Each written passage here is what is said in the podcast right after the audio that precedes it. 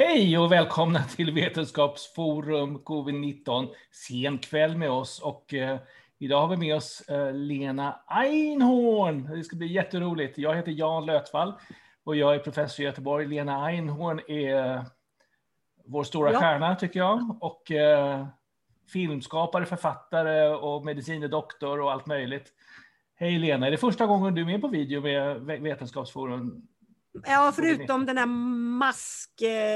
maskuppmaningen. Ja, den gjorde du jättebra. Den gjorde du jättebra. Så nu är vi live här alla människor. Nu, nu ser ni oss och uh, nu får ni ställa frågor hur mycket ni vill och vi kan prata om allt möjligt. Uh, uh, och du ska se på debatten har jag förstått Lena. Debatten ja, ja mellan, precis. Jag ska vara uppe hela natten.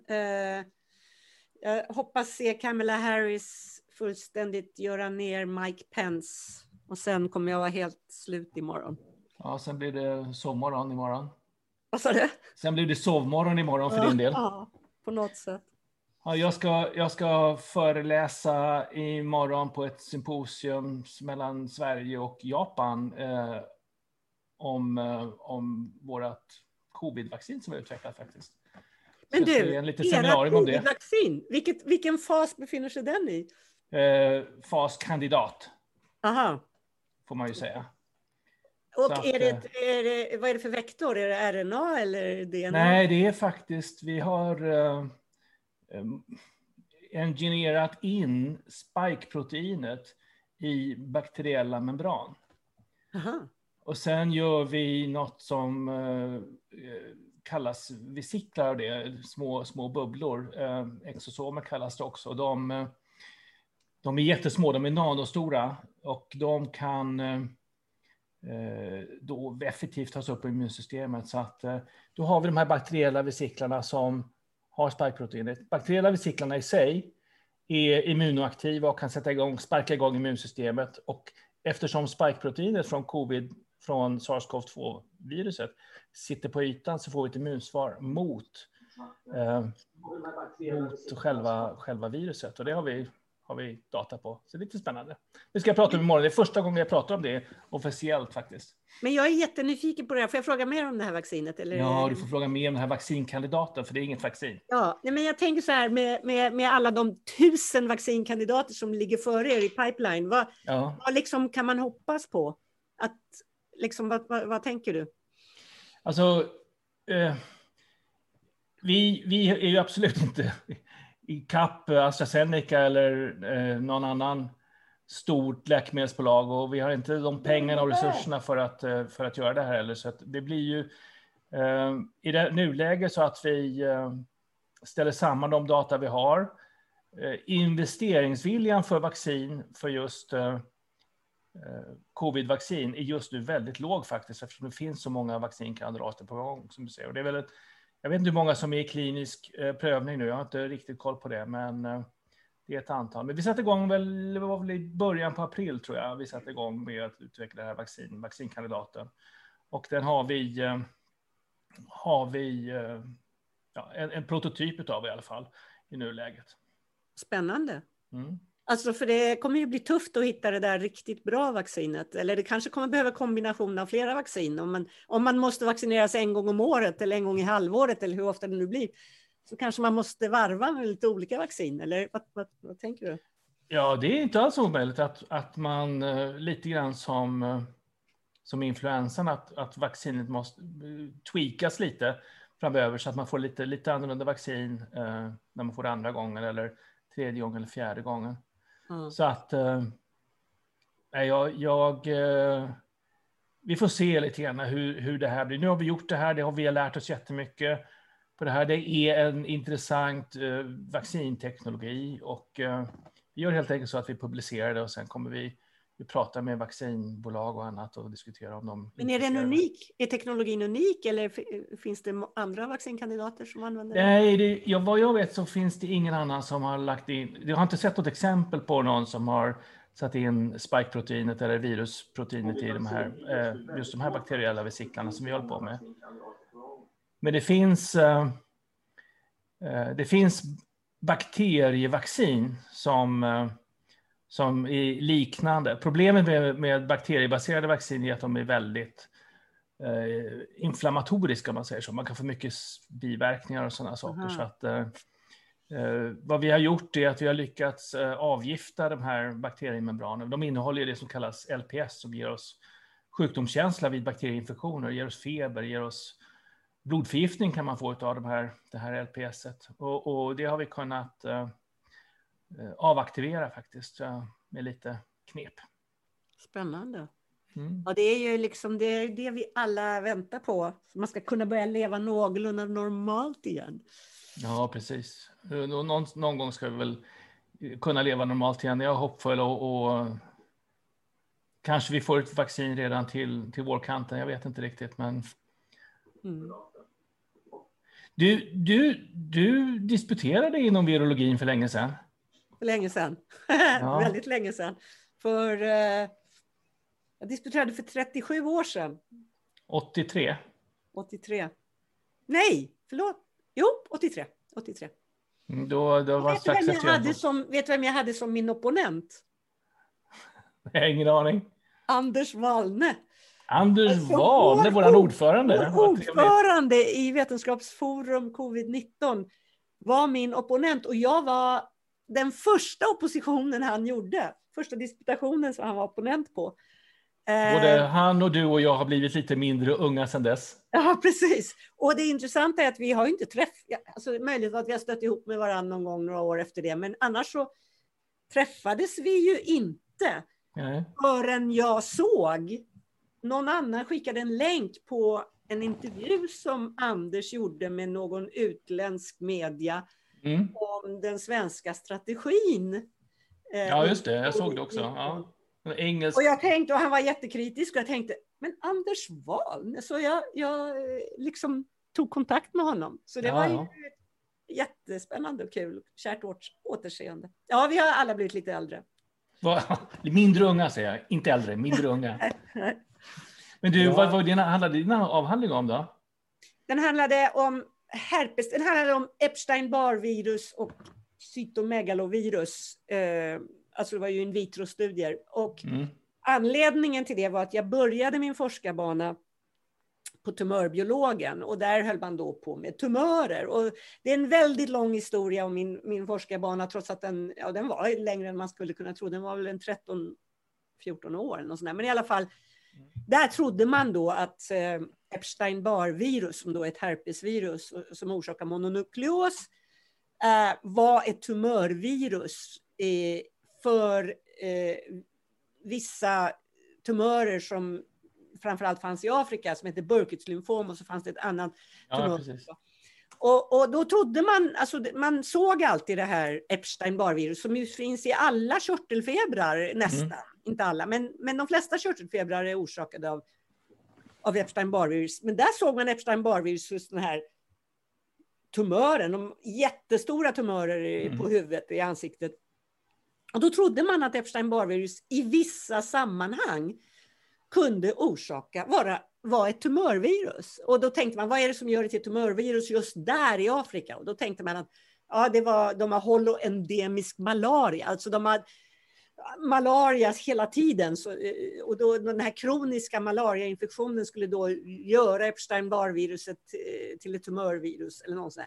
Så det var ju enda anledningen till att jag egentligen kom in på virus. Det var ju att jag mm. egentligen höll på med tumörer och så höll ja. alla andra på tumörbiologen på med, inte alla men... Vem var chef på tumörbiologen då? Vad sa du? Vem var chef på tumörbiologen då? Georg Klein hette han. Ja, just det. Kändisen. Och jag kan man väl säga Demonen. Försvann därifrån med buller och bång, men jag fortsatte ja. och, och forska på eh, andra virus. Jag fortsatte att forska på cytomegalovirus som ett annat eh, herpesvirus, men eh, fort, ganska liknande studier, men, men då inte alls utifrån ett tumörsperspektiv. Och då flyttade jag över till virologen på Karolinska institutet. Ja, jag läste ju medicin lite grann några år innan jag flyttade till Göteborg.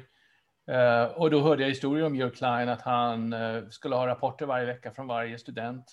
Och på söndag kväll fick de svar från honom på vad de hade gjort och hur bra de hade gjort och så vidare.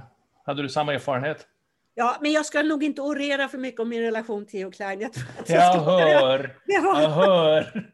Vi ska strax glida över på frågor också. Vi har Jag har ju eh, en hel drös med, med frågor. Nu ska jag se, vad tar Hörrni, Lena vägen? och Jan, Lena ja. och Jan, hör ja. ni mig? Yes.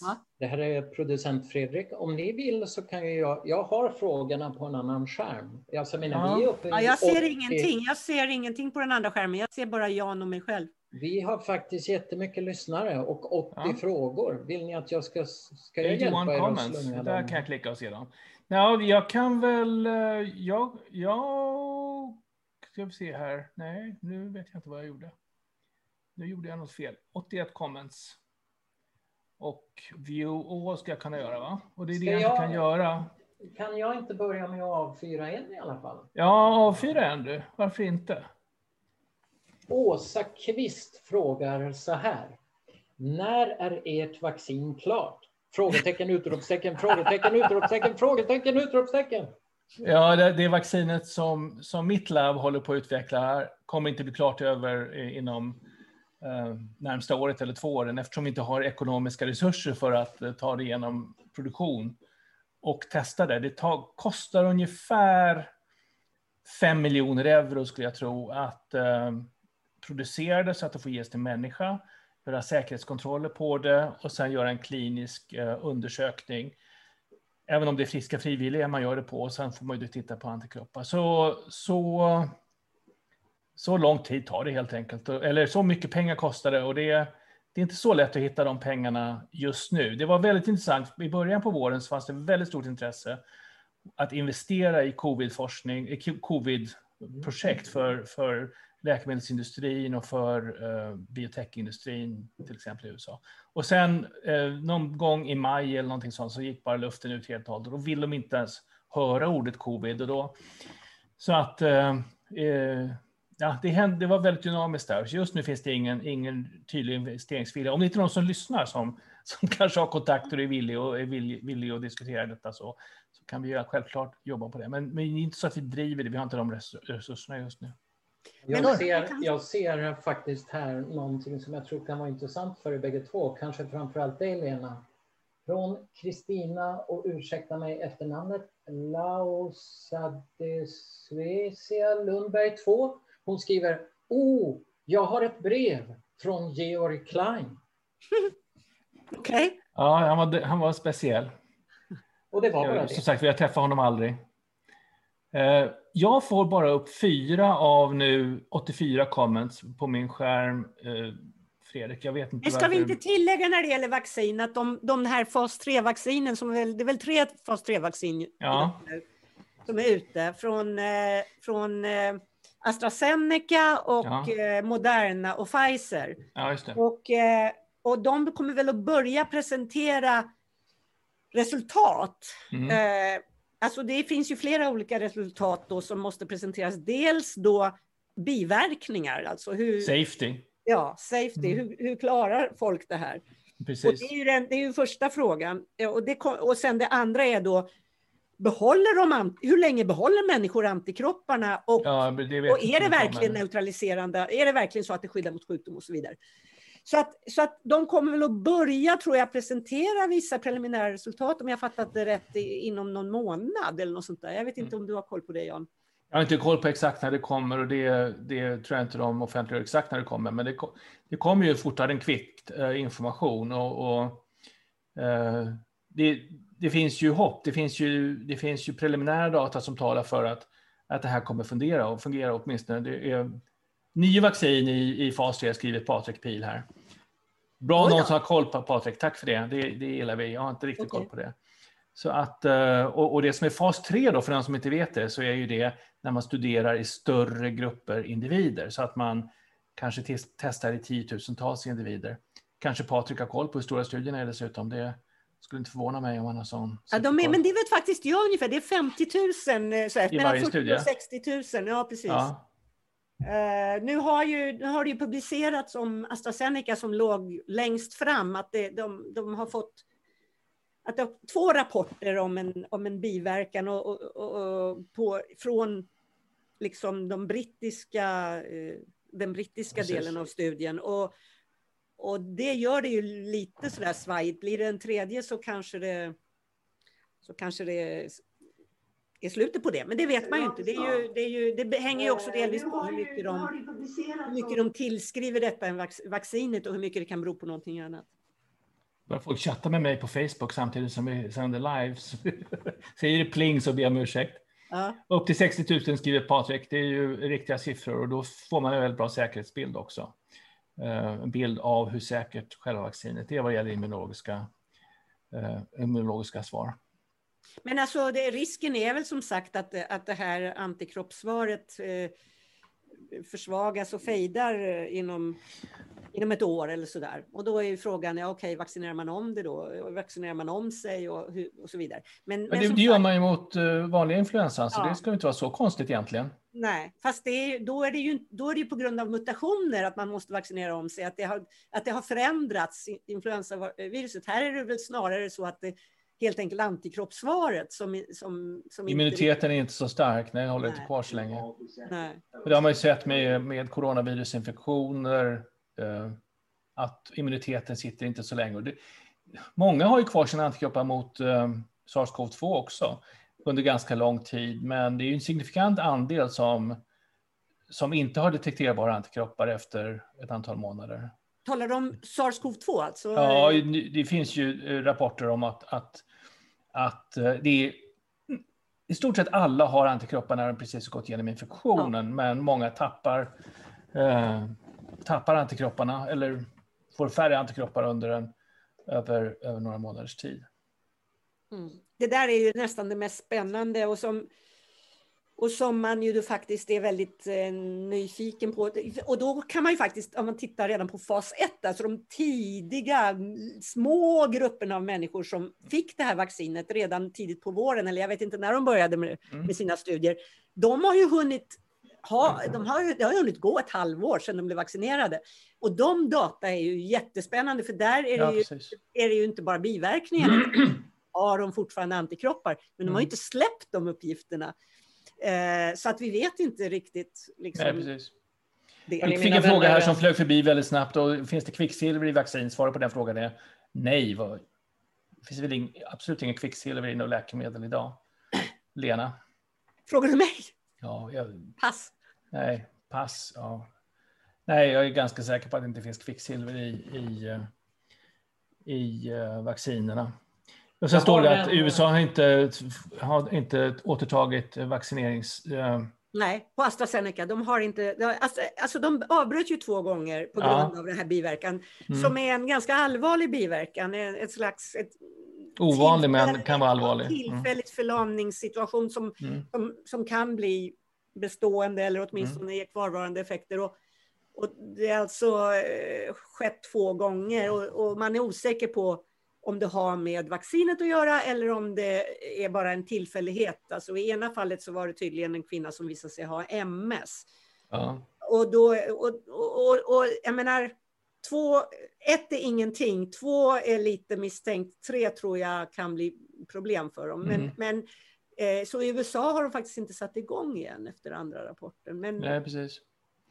Nu är det några lyssnare som blandar ihop det här med aluminium och kvicksilver. Aluminium kan det aluminiumhydroxid är en så kallad adjuvant eh, som hjälper immunsvar, immunsystemet att, att reagera på, på själva vaccinet. Så det, det används ofta. Du sa någonting Fredrik? Ja, vi har en fråga från eh, Susanna Eriksson Lindberg. Hon har mm. två medicinska frågor, så jag fyrar av nummer ett ja. först. Då. Om någon redan har en eller flera autoimmuna sjukdomar, kan personen lättare då drabbas av den inflammatoriska process som vissa drabbas av vid svår covid-19? Eh, det är en väldigt svår medicinsk fråga som jag inte vet om det är säker på att det finns riktigt starka data på. Åtminstone det har, det har kommit så väldigt mycket forskning sista månaderna. 60 000 vetenskapliga arbeten som har publicerats om covid-19 sedan, sen mars. Så det är helt, helt otroligt hur fort det går. Eh, men vad man vet är att, att andra sjukdomar kan ju vara riskfaktor. Eh, tidigare rapporter antydde att astma inte kanske var en, en, riskfaktor. Det finns andra som säger att det kan, kan vara det för att få svår sjukdom. Eh, men det, det var, frågan var om man skulle få svår sjukdom eller inte, eller hur? Ja, det var väl om, man, om den här... Eh, man kan lättare drabbas av den inflammatoriska eller processen. Ja, den här cytokinstormen. Som, eh, som det kallas. Som, tidigt använde man ju det som heter anti-IL6, en antikropp som blockerar just cytokinstormen och såg viss effekt i vissa studier, vissa undersökningar. Ehm, jag har inte sett så mycket data på det sista veckorna eller några nyheter, men um, några data som säger att en autoimmun sjukdom uh, ökar risken för just cytokinstormen. Vet, jag är lite förvirrad nu, känner du det? jag är fel person att fråga, så det, det är kanske... Till ja, alltså vi får... Vi får, eh, vi får Men vi kan ta hennes... Mm, vi får spara den frågan och... Vi kan se vad ni tänker om hennes hon har en fråga nummer två och då undrar hon så här att om en patient eh, tar, får äta varan, är man då mer garderad att inte få blodproppar av covid? Ja, vid covid-19? Ja, varanen minskar ju risken för ja. blodproppar. Jag har inte sett data på om själva varanet skyddar mot, man använder ju heparin eh, vid svår eh, covid-sjukdom på, på intensivvården numera. Det lärde man sig ju eh, Eh, under resans gång, så att säga, att många fick eh, små proppar och eh, det kunde vara farliga proppar och, och ge stroke och allt möjligt. Så det började man med kliniskt. Jag har inte sett någon prövning som har tittat på lågdosheparin som det heter, och som är också blodförtunnande, ska vi tydliggöra här. Och att, att det har jämförts med placebo. Det är väldigt svårt att göra det när man har väldigt tydliga så att säga, kliniska, kliniska effekter. Vad säger ni om D3-vitamin? Det är flera som frågar. Ja. Alltså, D-vitamin är ju intressant på så vis att, att uh, epidemiologiskt kan man säga, eller experimentellt, ja, epidemiologiskt har man ju sett att de som har högre vitamin D är, har en viss skyddseffekt och det, det finns mekanistiska förklaringar för det. Eh, och så kan man tänka sig att själva solexponeringen under sommaren ledde till en högre D-vitaminnivå. Det kunde, kunde ha minskat, gjort att eh, kurvan den första vågen dämpades lite grann. Så att, eh, jag funderar på om vi skulle ringa någon och fråga om det ställa den där frågan om, om systemisk inflammatorisk sjukdom. Ska vi göra det? Ja, gör det. Ja, vem ska jag ringa? Uh... Anders Wahlne? Anders Wahlne är en möjlighet. Eller? Ja, ring Anders Wahlne. Ja, precis. Och under tiden kan du få berätta, Lena, eh, hur det gick till när du slutade med forskningen och började med författande och filmproduktion och fått Guldbaggar och allt möjligt fantastiskt har du gjort. Ja, men hur lång tid tar det för dig att ringa till Anders Wahlne? Så... Det tar några sekunder, men jag svarar säkert snabbt. Ja, men då, då hinner jag inte besvara frågan. Lena, du har fyra och en halv sekund på dig. Nej, nej, nej, då tror jag vi räknar ner istället. Anders Wahlne, ska vi se om vi har honom här.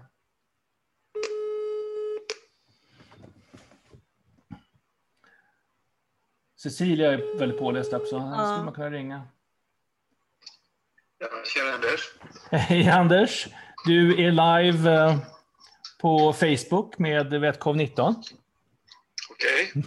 Välkommen. Och imorgon har du seminarium. Är du väl förberedd? Till imorgon, ja. Ja, det tycker jag nog. Ja. Att jag är rätt förberedd. Du, eh, eh, vi fick en, en lite krånglig fråga här som jag tänkte vi, vi bollar med dig och hör vad du säger.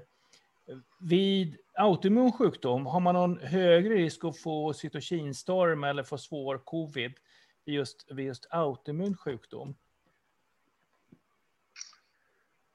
Det vet jag inte. Det enda, det, det, enda autoimmuna jag läst om, det var ju som du och jag pratade om häromdagen, eh, som hade antikroppar mot interferon. Eller, ja, just det, precis. Ja, exakt. Och med interferon tror jag det var. Ja. Och, men men eh, eh, jag, jag har inte sett att eh, autoimmuna sjukdomar i övrigt, eh, som LD eller något sånt där, har, har någon ökad risk. Nej, jag, jag, jag har också letat efter det faktiskt, speciellt reumatologiska sjukdomar och astma, astma till exempel, som ju kan vara en autoimmun sjukdom, eller en immunsjukdom i alla fall. Och jag har inte sett så jättemycket mycket information om det heller. Så att vi har ingen riktigt svar på den frågan. Vi får gräva lite och se om vi kan svara. svara. Men jag tror nog att man kan säga att eh, hade det varit så så eh, hade man nog rapporterat det tror jag. Ja, det syns. Vi hade märkt, vi hade varit medvetna om det. Ja. Precis. Och sen kan man ju tänka sig att vissa, vissa läkemedel som man tar mot, mot, mot immunologiska sjukdomar kanske ökar risken för svår virussjukdom möjligtvis. Ja. Men ni tycker att så här långt in med så många fall i världen borde veta eh, mer. Så, borde, så, borde det, så borde det rapporteras tycker jag. Mm. Det finns det, jag, jag, tror att man eh, utan att det, det, är alltid svårt att säga att, det inte är, att något inte finns men Nej. jag tror att, att data idag hittills talar för att eh, det inte är någon större riskgrupp. Nej. Nej, precis. Så det får vi får vila vid svaret där och sen får vi påminna om att det, man har upptäckt en ovanlig form av autoimmunitet som man egentligen inte visste så mycket om, som just eh, där folk har antikroppar mot interferon. Och de hade en tendens att ha mer svår. 10 procent av de som hade svår covid hade då brist på interferon och det var det du pratade om mycket då i, eh, på, på söndagssoffan sist. Så där finns lite svar på det. Mm. Tack så jättemycket Anders. Det var en autoimmunitet som jag aldrig hört talas om. Nej, inte jag heller faktiskt. Inte jag heller. Och den kanske bör bekräftas med någon ytterligare artikel och studie innan vi ska vara övertygade om att den, den är viktig. Ja. Ha det gott. Tack. Ha det bra. Hej. Tack, hej. Jag tror inte du, han hörde dig Lena, så att du sa någonting. Nej, jag faktiskt, eh, medan ni pratade så googlade jag lite och det, det är väldigt långa utläggningar. Mm. Um, och det verkar som att de undersöker frågorna, men det är liksom inte finns, åtminstone inte så här direkt som jag ser något svar direkt, utan mm. det är, de, de, de kollar eh, reumatiska, alltså de, de håller på att undersöka, alltså frågan, det här är inte första gången frågan har kommit Nej, upp. Precis. Men eh, när jag bara så här snabb-googlar på det mm. så ser jag inte tydliga svar. Nej, precis. Eh, och vi, alltså, jag ser en del riktigt tuffa eh, medicinska frågor som kommer på chatten här och eh, jag, kan väl säga det redan med en gång att vi kommer inte kunna svara på på alla sådana riktigt svåra Framförallt frågor. kommer inte jag kunna göra det. Som, Nej, det finns en fråga om autoimmun leversjukdom. Eh, jag vet faktiskt inte om, om autoimmun leversjukdom kan, eh, kan förvärra risken för, för covid. Vi vet att vilken, näst, i stort sett vilken kronisk sjukdom som helst kan öka risken för svårare covid. Så att eh, Eh, de, de detaljerna får vi, får vi uh, låta passera. Vi, ska, vi tänkte ha lite, liksom, lite mer avslappnad stämning här ikväll också, så att vi kan väl försöka. Alltså jag kan säga, jag vet inte hur mycket du är kliniskt uppdaterad på, på, på covid, men jag är fel person att fråga om, om just när det gäller kliniken. Kan mm. Jag har inte behandlat någon patient med covid-19, så det, jag har ingen, ingen klinisk erfarenhet av det, utan, utan det är mer jag, vetenskapliga... Ja, jag har några här. Ja. Ehm, jag kan säga så här då, vi, vi tar en fråga från Lisa Mailer. Hon undrar så här, hur säkert eller osäkert skulle ni säga att det är att träffas inomhus om alla har munskydd eller mask och håller en till två meters avstånd? Kanske vädra lite? Är det okej okay att träffas så med sina äldre släktingar eller är det bäst att låta bli? Där kan vi svara, både jag och Jan. Börjar du? Alltså så här är det ju att det finns ju en figur som faktiskt vi har med på vår hemsida. Om, eh, vi har ju på vår hemsida som heter vetcov19.se så har vi en knapp som heter någonting i samband med att eh, besöksförbudet hävts på äldreboendena. Om man klickar på den knappen och går neråt så ser man en figur om hur munskydd skyddar. Och man kan ju säga så här, eh, grejen med munskydd är ju så här att framförallt skyddar ju munskydd andra mot den som är sjuk, om den som är sjuk bär munskydd. Och problemet med, med covid-19 som skiljer från SARS till exempel och många andra sjukdomar, men framförallt då SARS som den har jämförts med, den här sjukdomen som då kom för nästan 20 år sedan eh, och drabbade framförallt Sydostasien och var väldigt dödlig, men blev begränsad.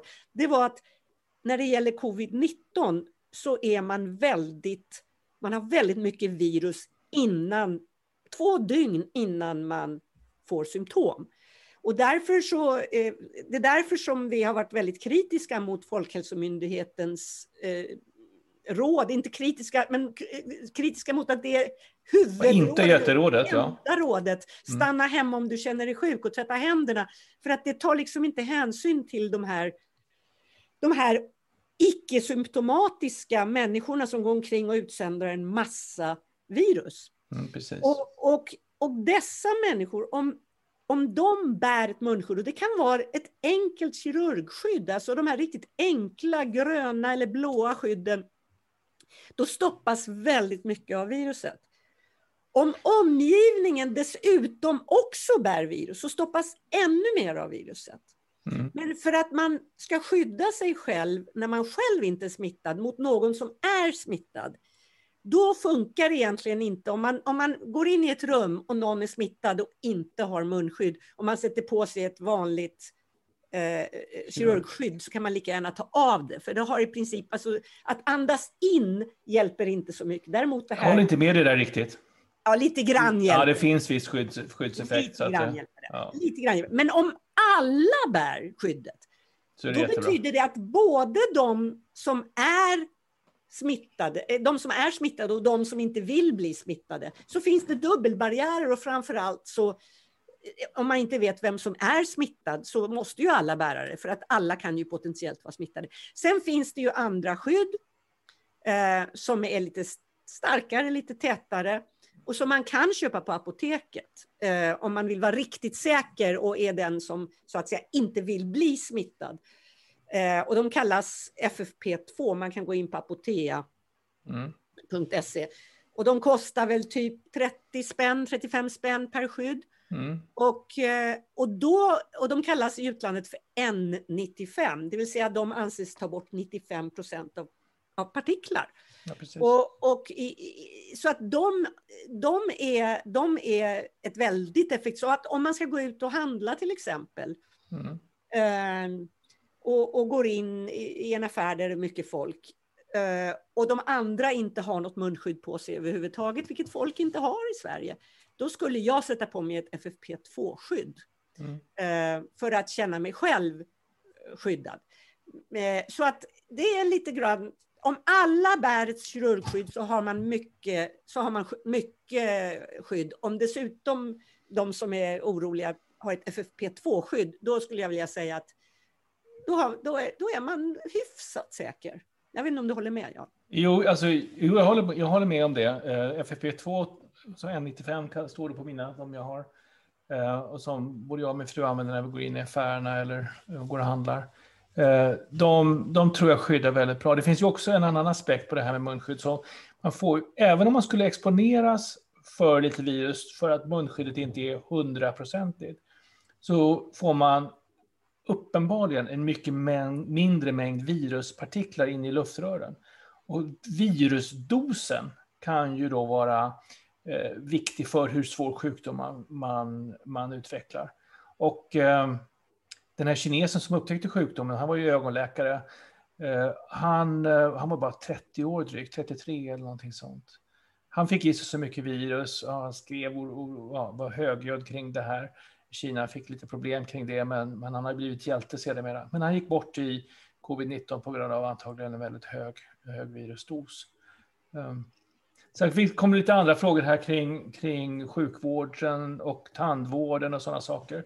Vad det gäller tandvården, nu har inte jag varit som tandläkaren under det här året, men de är ju väldigt duktiga generellt sett på att använda skydd. De är det är visir och munskydd och bra ventilation och hela den biten. Så att eh, trots att de, som någon skrev här, eh, gör vissa saker och sprutar och sprayar som bildar aerosoler så, så eh, skrev då frågeställaren att det inte fanns någon ökad risk hos de som eh, jobbade i tandvården.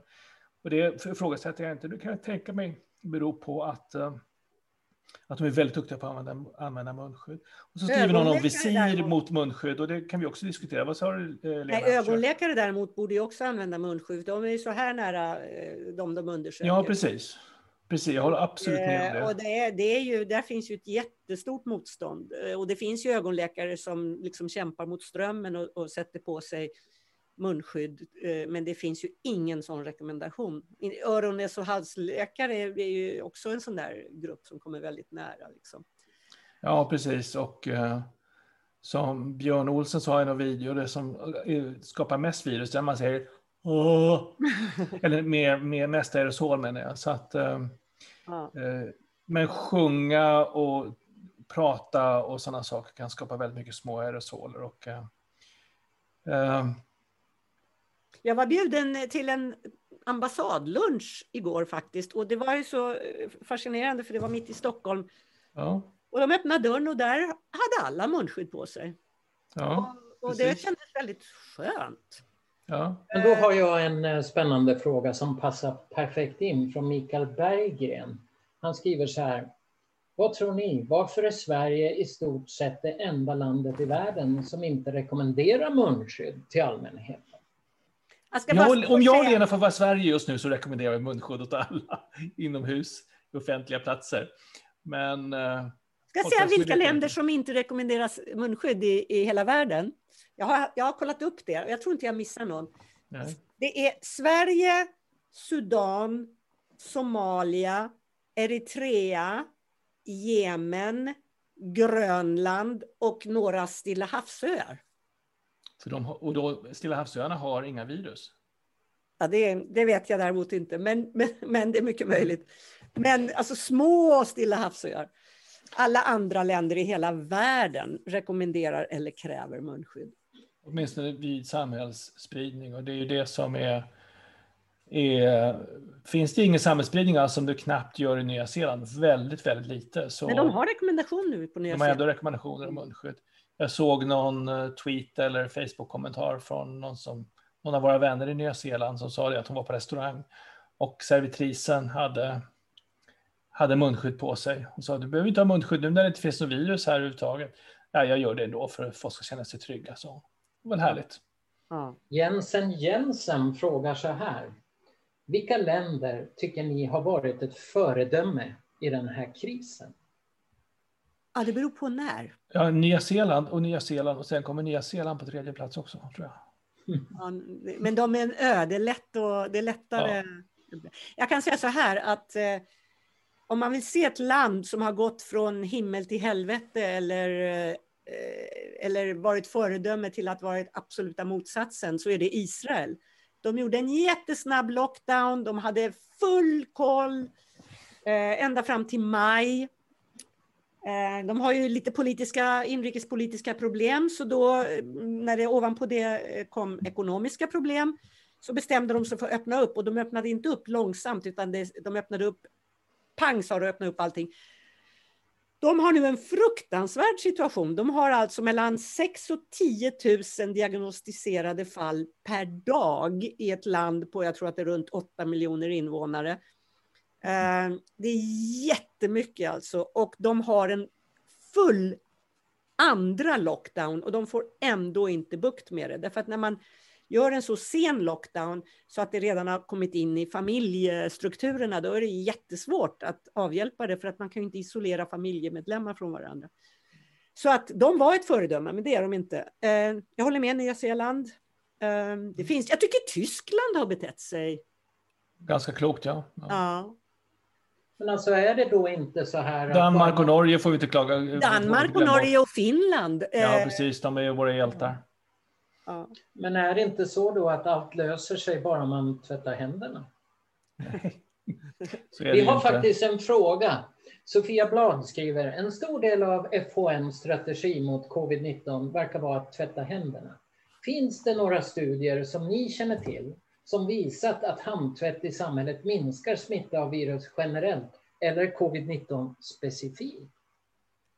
Alltså det man vet är ju att, att, eh, att man har visat i liksom studier att, att viruset kan leva ganska länge på ytor Så att eh, det, det, är klart, har någon liksom snutit sig och har covid-19 eller hostat i handen och sen tar på ett handtag Eh, och du tar på det handtaget sen så finns det ju en sån risk. Men det anses ju vara ganska långt ner på listan över risker. Jag menar inandning av någon annans luft är ju en mycket större risk.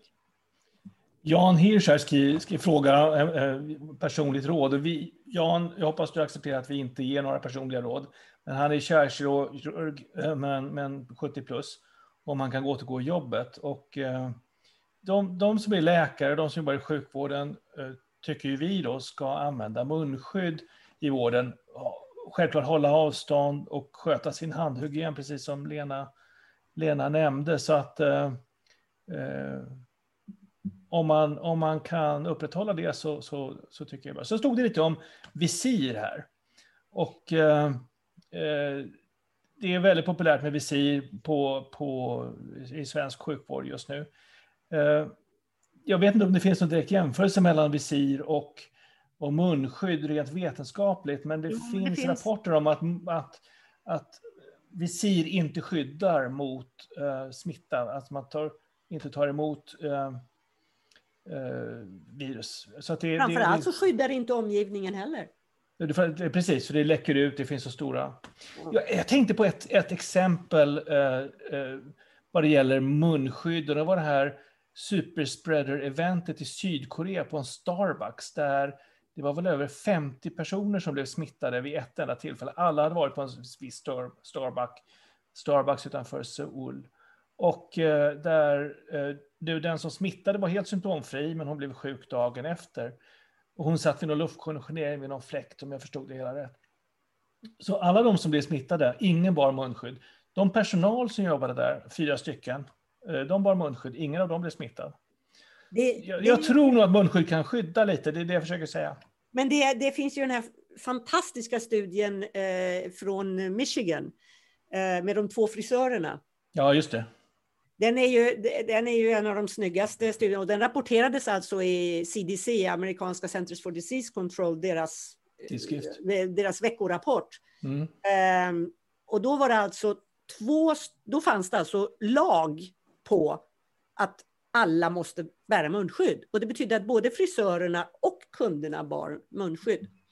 Och två av dessa frisörer eh, fick symptom men fortsatte jobba mm. och testade sig. Eh, och eh, svaret dröjde. En vecka senare kom det tillbaks positivt för båda två och då slutade de förstås jobba och då började mm. man kontaktspåra de här 139 kunderna de hade haft. 59, 105, ja jättemånga var det. 139. Mm. Och då den ena av dem hade smittat hela sin familj. Mm.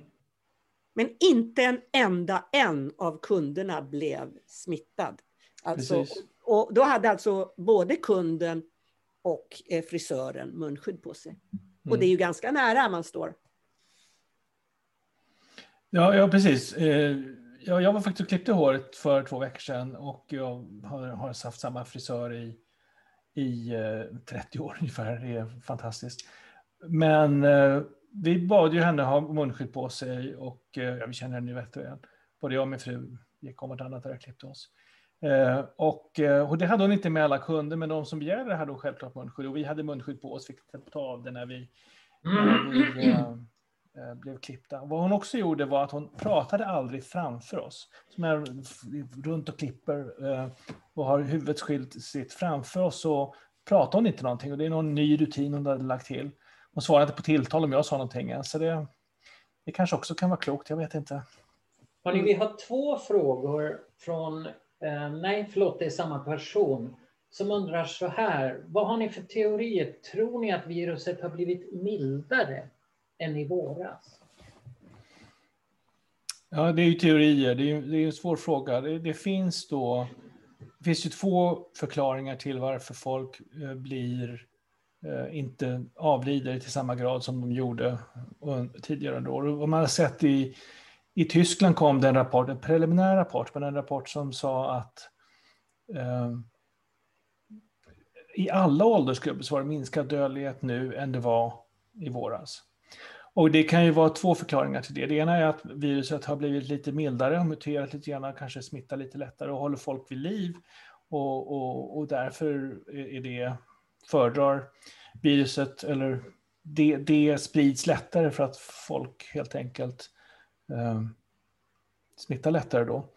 Det andra är att vi har fått bättre behandlingar. Eh, och, och, vi har lärt oss det här med eh, heparin och lågdosheparin till exempel.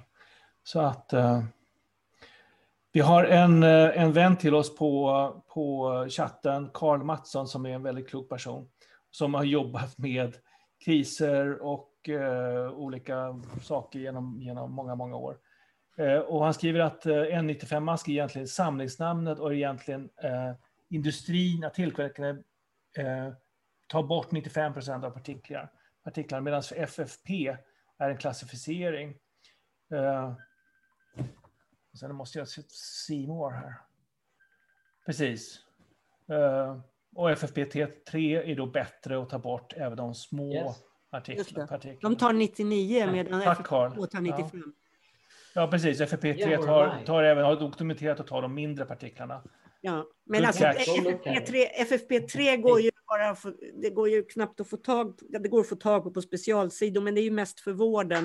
Och mm. de har ju oftast ventiler på sig, så att man ska inte ha ventil på sitt munskydd, för att då går ju luften rakt ut. Precis, utan, precis. utan man ska ju ha ett munskydd som skyddar både en själv och den som står bredvid. Och då ska man ju inte ha ett munskydd med ventil. Och FFP3 tror jag kan vara svårt att andas med speciellt länge utan den där ventilen, om det ens finns, det vet jag inte. Men, så att jag tror att FFP2 är väl kanske det man ska satsa på om man vill skydda sig. Man, ja, precis. Om man ska gå in i ett trångt utrymme under en längre tid och vara med andra människor som inte har munskydd. Timmy och Karl håller på att ha en diskussion här på Facebook. Jag låter dem ha det. Lite finlir där om vad som är vad. Det, det är helt okej. Okay. Eh, ta den diskussionen på, på Facebook, det är jättebra. Vad säger ni om det här då? James Mount undrar. Varför ska inte alla i samma hushåll stanna hemma om någon är sjuk, oavsett orsaken till symptom? Varför ska FHM-kravet endast gälla när man har ett bekräftat fall av covid i hushållet? Alltså, det, är väl, det är väl rent rationellt att det är väldigt svårt, speciellt i de här tiderna där vi har vanliga förkylningsvirus som sprids väldigt mycket mer effektivt än, än covid-19. Eh, sådär rinovirus. Och eh, jag skulle tro att det är det är skälet, utan man väntar tills man så att säga har ett eh, ett positivt prov. Jag vet inte vad du tycker Lena om den, den, den reflektionen. Alltså jag tror man får använda sitt sunda förnuft lite grann. Jag mm. menar, tappar, man, tappar man smak och lukt så tycker jag inte man ska behöva vänta Exakt. speciellt länge innan man... Alltså det finns ju några eh, torrhosta utan andra symptom. Alltså det, det, man, får vara, alltså man får vara lite sådär, använda sitt sunda förnuft tycker jag. Lite sen, klok och lite pragmatisk. Ja. ja. sen tycker ju jag i och för sig att det här, det är jätte jättebra att de nu säger att, att hushållsmedlemmar ska stanna hemma. Men det är fortfarande lite otillräckligt. För det första så är det bara en vecka, det är lite kort. För det andra mm. så säger de att hushållsmedlemmarna ska bara testas efter fem dagar och fem dagar är ju knappt ens halva inkubationstiden, eh, mm. alltså snittinkubationstiden.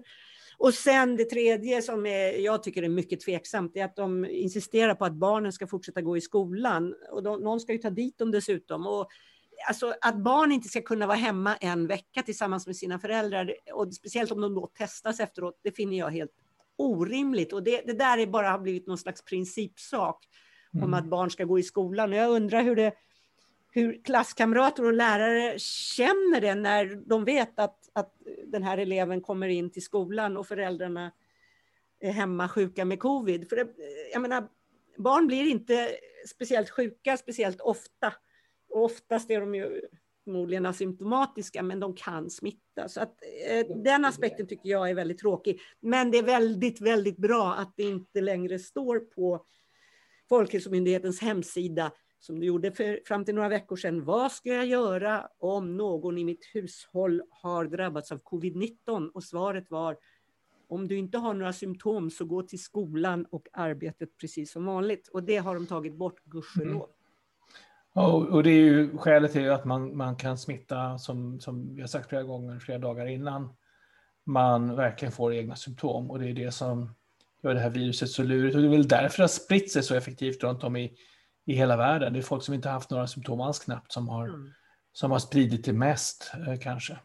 Man anser ju att just de, dygnet innan man får symptom har man förmodligen mest virus.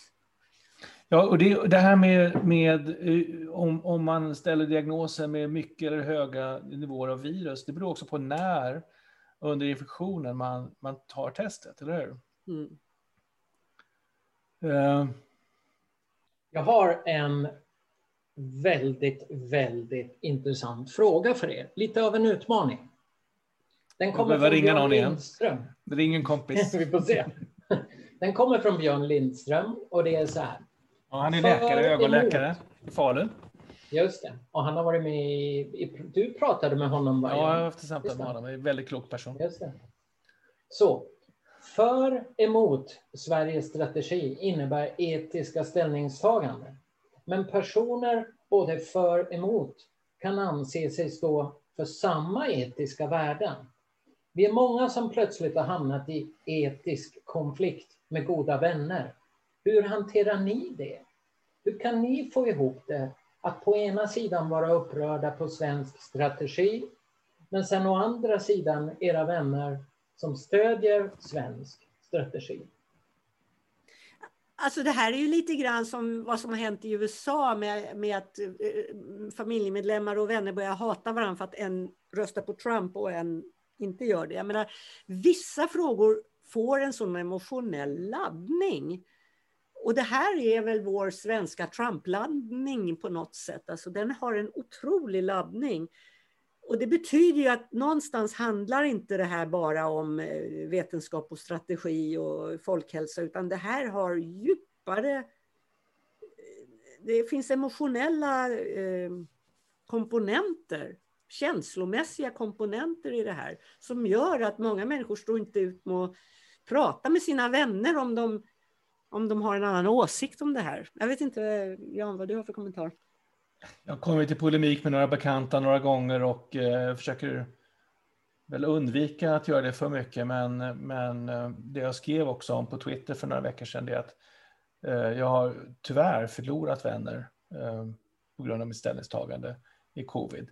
Eh, jag tror inte det är som reparabelt faktiskt, för det var så fula personliga attacker som kom. Så det, jag, jag, blev, jag blev väldigt illa berörd. Men eh, ja, då får man liksom acceptera det på något sätt. Ja, men förlorat en vän. Men Som några säger i Rogoodry, det spelar ingen roll, man sörjer det ändå. Jag sörjer de vänner jag förlorat. Det är inte så många som tur är, men det är en och, en och annan. Men du och jag som har gått ut i debatten, då blir ju påhoppen kanske också av en annan karaktär och eh, amplitud kanske än bara mellan vänner. Ja, alltså när, när man får en, ett mejl från en kollega på universitetet som kallar, kallar ens debattinlägg för pinsamma när man egentligen lägger fram vetenskap. Eh, eh, då, då är det bekymmersamt tycker jag. Och eh, skriver att man ska vara lojal mot eh, Folkhälsomyndigheten, kanske i det här fallet då. Eh, och, och, och, följa det som, som strategin är och det finns en tradition vet, aktuell vetenskaplig information det är det som, som styr mitt, min tankeprocess och mina ställningstaganden. Och det är utifrån det jag jobbar, inte tradition eller hur man gjorde för 25 år sedan eller 100 år sedan. Nej. Nu ser jag lite ledsen ut, jag känner mig lite besviken, liksom mm. ledsen, för att, för att det, det, det är ju verkligen det sorgliga som har hänt och det, att det, det, det är så olika ställningstaganden. Björn, det kommer en, en soffa, eh, söndagssoffa om två veckor, där just etikaspekterna kommer diskuteras rejält. Och eh, skicka gärna frågor till, eh, till oss inför den. Fredrik samlar dem och eh, vi har en del eh, väldigt vassa personer som deltar, kommer att delta i den. Ja. Nu får vi släppa den frågan, eller vad säger du Lena? Nu kommer det en lite spännande fråga som inte direkt, ja, som lägger sig i en helt annan genre. Och Lena, jag tror att det är bara du som kan svara på den. Enit frågar så här. Hur får man tag på filmen Ninas resa? ja, det är en ja, tack för den frågan. Den finns, den, fin, alltså den är utlagd på, på det, alltså, jo, biblioteken har den förstås. Alltså den, den, den finns den finns så att säga på, på så sätt. Men den går inte att köpa längre och den finns inte utlagd på svenska eller på engelska på nätet. Däremot finns den faktiskt på spanska och ryska. Men jag ska försöka se till att, att, att den finns tillgänglig. Ehm, jag har tänkt på det de sista veckorna faktiskt. För att, eh, vi ska försöka se det. Och jag ska faktiskt, Fredrik, eh, du ska få hjälpa till att fixa det. Ehm, men det är en senare fråga. Men ja, bra att den kom upp. Det är, en, det är absolut. Och, och det, det leder ju till en följdfråga, Lena. Kan du ja. tro det? Hur kom, hur kom det sig att du gav dig in i författarskapet och filmskaparlivet? Eh, vad hände? Ja, jag, jag kommer att intervjuas till P1 söndagsintervju, söndagsintervju nu på söndag. Ja, vad roligt. Då kommer jag, då kommer jag, då kommer jag att prata om det. Mm. Um, ska, det, det, är ju väldigt... Alltså det, det, jag, hade ett, en, jag hade en hatkärleksrelation till, till den medicinska forskningen och det är en oerhört komplexa saker. Jag höll på med det väldigt länge och kämpade mm. med min lust. Um, sen uh, att jag började uh, filma, det var väl någon slags fantasi om att dokumentärfilmning är spännande. Jag tog, medan jag fortfarande forskade, jag var postdoc då i USA, så, så började jag gå kurser i det. Sen så gled jag över i författarskap. Det var inte min egen idé, utan jag hade gjort en, en dramadokumentär för tv och, och en förläggare ringde till mig och frågade om jag ville skriva en bok och jag sa aldrig i livet. Men sen så ångrade jag mig faktiskt därför att det var så mycket material jag inte fick plats med i den där filmen. Så att då skrev jag min första bok som heter Handelsresande i liv 1999. Eh, och jag trodde ju att det var dödstrist att sitta på sin kammare och skriva böcker, men det är det faktiskt inte. Du är duktig på det. Tack. Du är duktig på att skriva. Eh, Ninas resa, din mamma hette Nina. Mm. Berätta lite. Äh, vad då? Berätta lite om vad? Ja, om, om, om hur filmen hänger ihop med din mamma. Alltså den, det är ju min mammas berättelse om, eh, mm. från kriget som hon, mm. som jag då, som jag då, eh, ah, även det kommer, hela den berättelsen kommer upp i, i den här intervjun. Men det, mm. alltså, eh, man kan säga att, att eh, hon hade lovat sig själv att berätta sitt under kriget. Hon sa till sig själv, om jag överlever så lovade hon sig själv att jag måste berätta för de andras skull och för min brors skull mm. som räddade mig och så vidare. Um, och så hann hon ju inte, hon blev ju sjuk och då såg jag det som någonstans som min plikt att... Så då intervjuade jag henne på film. Uh, hon gick bort 2002? Ja, 2000. Men sen dröjde det ju ett par år innan jag... Och sen det här filmprojektet, det tog ju fyra år innan vi fick finansiering. Det var ett helsike. Och det lades ner. Liksom, och det var i ren desperation som jag då började skriva boken Ninas resa. Därför att jag kände att jag liksom hade Ja, mm. Då levde inte mamma längre. Jag hade liksom det åtagandet gentemot henne. Och när jag hade kommit halvvägs i boken ungefär så fick vi upp filmen på banan igen. Den gjordes ju för väldigt, väldigt liten budget med tanke mm. på hur det sen såg ut. Eh, så därför blev det både film och, och bok. Två baggar. Och baggar, ja precis. Det också. Grattis. Ja, Fredrik, vår producent, eh, vet, eh, vet hur det är att göra film. Han har gjort flera filmer och håller på med en film just nu. Så att, uh... Han har gjort en fantastisk, får jag säga det Fredrik? Ja. Det en fantastisk film om Ted Gärdestad.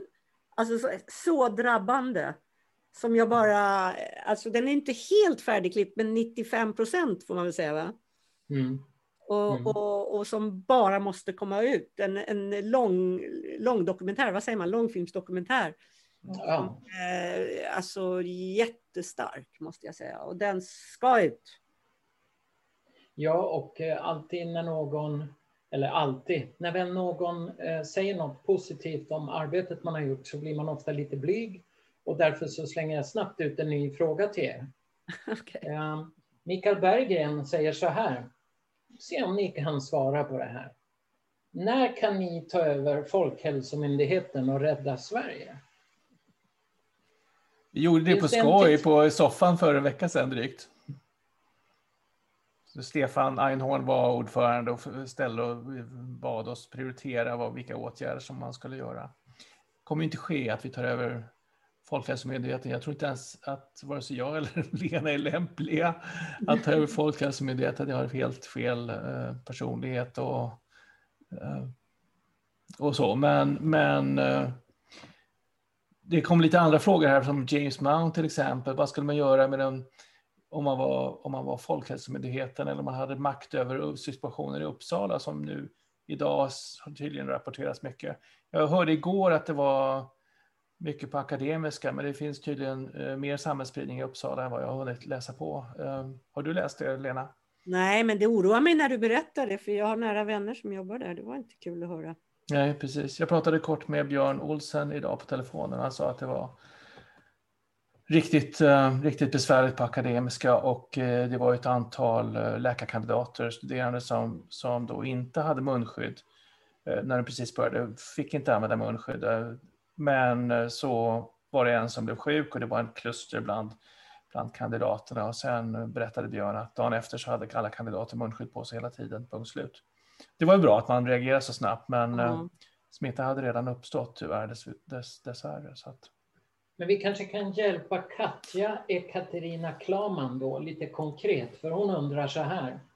Om man ska använda vanliga blåa munskydd, hur ofta bör man byta dem? Jag ska till Stockholm från Uppsala. Räcker det med en på tåget? Ska jag sedan kasta den när jag stiger av? Eller kan jag använda samma? Eller ska jag ta en ny när jag sedan åker tillbaka?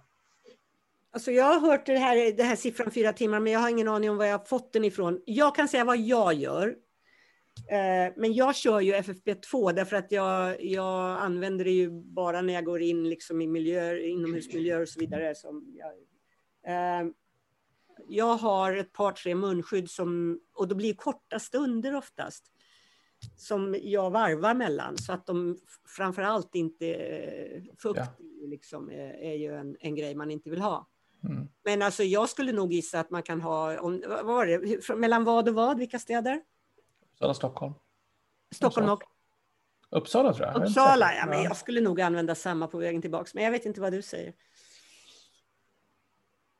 Nej, alltså jag eh, använder också munskydden ganska korta perioder. Jag använder det oftast när jag går in i butik FFP2.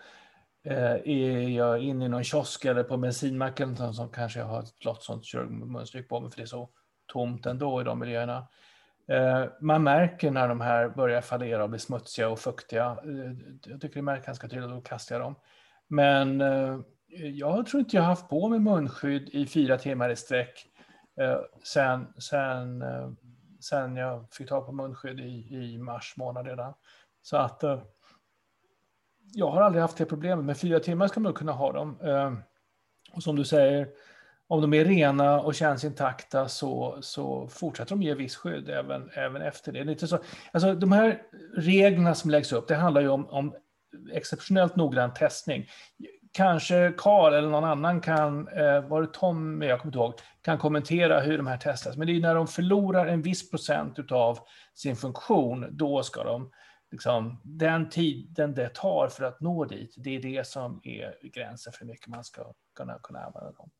Eh, men som, som all, och det är ju viktigt när man ser i, i en operationssal eller exponeras för farliga, farliga eh, partiklar inom miljö.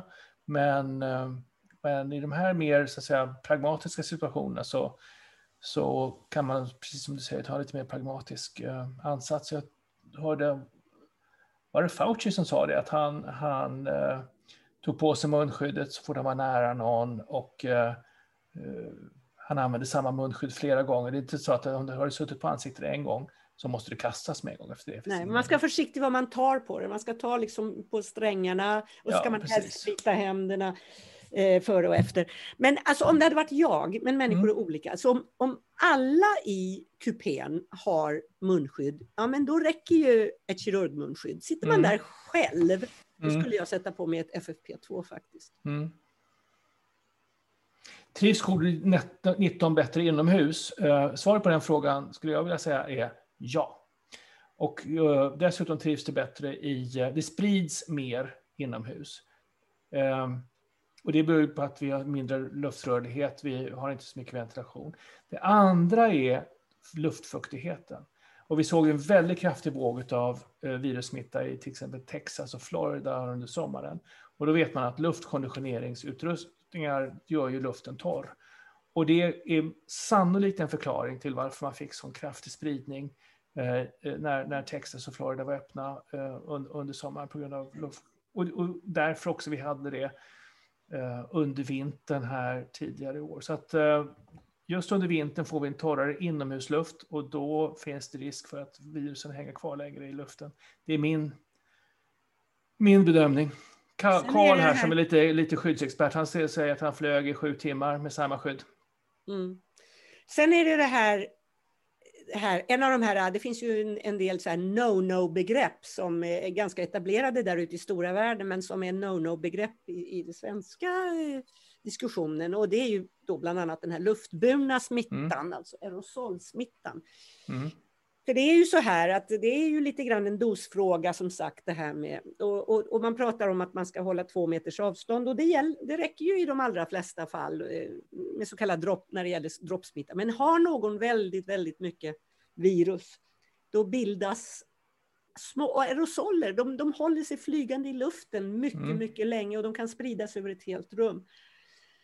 Och problemet är ju då att då kan ju så att säga sådana saker som ventilationssystem som är länkade mellan, alltså det är sådana, till exempel den här oerhört märkliga utbrottet på Diamond Princess som eh, mm.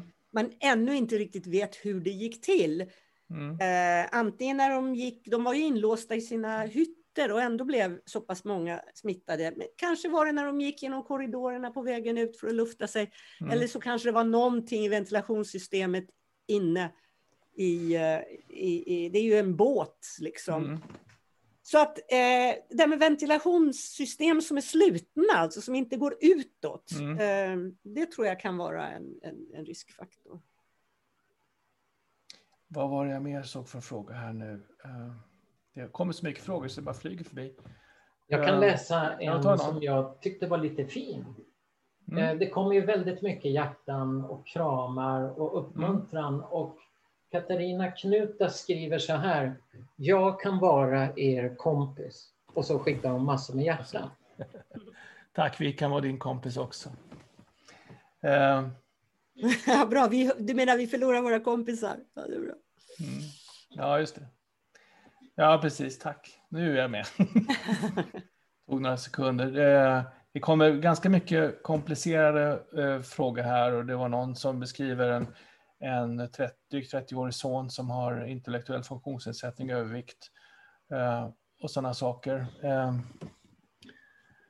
ja, så ska han behöva komma hem till sin mamma förstås. Han är ju, han är ju riskzon då. Det finns ju i nyheterna beskrivna individer med liknande problem som har drabbats svårt av covid. Så att, eh, Vänta, han är 30 år? 32 år och funktionshindrad men bor inte hemma hos sina föräldrar intellektuellt funktionsnedsättning. Men, men, alltså, ska, eh, och frågan är om, han, om det är risk för honom att komma till Vad dem. hon skriver här, och, och Pia Elberg, är, oj nu försvann den frågan tror jag. Eller gjorde jag någonting? Den försvann. Den hoppade ner från någon annan ställe fråga. Men kan hon umgås med honom med FFP2-munskydd själv antar jag, det var frågan. Och då skulle jag vilja självklart göra det. Eh, mm vi, vi, vi träffade vår son, jag och min fru, för, för två veckor sedan och eh, det är klart att vi, vi skjutsade honom till flygplatsen, han skulle på semester. Eh, det är klart vi satte på oss munskydd och kramade honom, det går inte, man kan ju inte, inte krama sitt, sitt barn när man Fast vi inte visste om han var på smittan. Han jobbar ju och jobbar i en miljö där det som inte skulle kunna finnas smitta. Men, men, men, men risken, det lät som att han var överviktig, alltså sonen ja, var överviktig. Ja. Att risken skulle, att det, att det skulle drabba honom. Jag menar, jag vet inte hur pass, eh, om han kan bära ett eget munskydd, om det om det är en möjlighet. Ja, precis. För att om båda bär munskydd och ingen har symptom, och man befinner sig i ett, mm. ett rum som inte är jättetrångt, då tycker jag att, att, eh, att då kommer ju de sociala faktorerna spela ju en väldigt stor roll. Liksom. Ja, jag, jag, tror det är viktigt också. Eh, det var någon annan som, nu kom jag på den andra frågan som jag glömde, någon som kommenterade det här med ventilation och att man ventilerar eh, och att man, man vädrar sitt, sitt boende. Eh, Björn Olsen brukar ge ett exempel om från sars-cov-1-epidemin i Vietnam. Det var ett sjukhus som hade ett antal fall som alla vårdades på samma rum. Eh, personalen hade ganska dåligt med utrustning. Det fanns dåligt med ventilation eh, och, och dåligt med moderna hygienprodukter. Men däremot hade de drag genom sjukhuset. Dåligt med fönster, så det var öppet och var ingen luftkonditionering, var lät luften gå rakt igenom. De hade ingen personal som blev smittad medan de som eh, personalen på det moderna franska sjukhuset med alla luftkonditioneringsdetaljer som fanns på den tiden, där var det fler personal som blev smittade. Så att eh, det här med, med vädra och låta luft gå igenom är bra. Det är en bedömning, det minskar risken. Det är inte säkert att det tar ner den till noll, men det minskar risken. Och, och, som sagt, eftersom vi pratar mycket om munskydd, gå in på vetcov19.se och klicka på eh, besöksförbudets hävande, vad ska vi göra? Och gå ner mm. till den där figuren. För den är mm. jätteillustrativ. Där ser man verkligen precis så att säga vad, vad man kan göra och, och hur mycket munskydd eh, hjälper under vissa situationer och så vidare. Christian Bergqvist fråga här med, nu, nu smittas ju många i åldersgruppen 15 till 30 det fortsatte ju under hela sommaren och när gymnasierna öppnade. Eh, och det var, eh, det var um, fester, avslutningsfester i juni och då vet vi att det var massa kluster som uppstod bland ungdomar vid det tillfället. Uh, hur ska gymnasiet då hantera detta? Uh, ska du kommentera det Lena, vad vi ger för rekommendation till skolor? Ja, men alltså det här med skolorna är några av det knepigaste som finns. Mm. Därför att um, där är det verkligen det sociala slåss mot det mm, epidemiska, det medicinska, mm. epidemiologiska. Och, och, det där är... Jag tyckte det var... Eh, det kanske var en lagom avvägning eh, med eh, hur det var i våras. Men det som är lite problematiskt som situationen är nu, det är att det finns ju liksom inga riktiga, alltså man skulle faktiskt utan problem kunna sätta munskydd på tonåringar, det är väl inga problem. Eh, och man skulle kunna liksom tillämpa, om de nu ska gå i, i skolan, Eh, liksom inte låta dem gå till matsalen samtidigt och, och liksom göra allt för att, för att inte skapa dessa klustersituationer.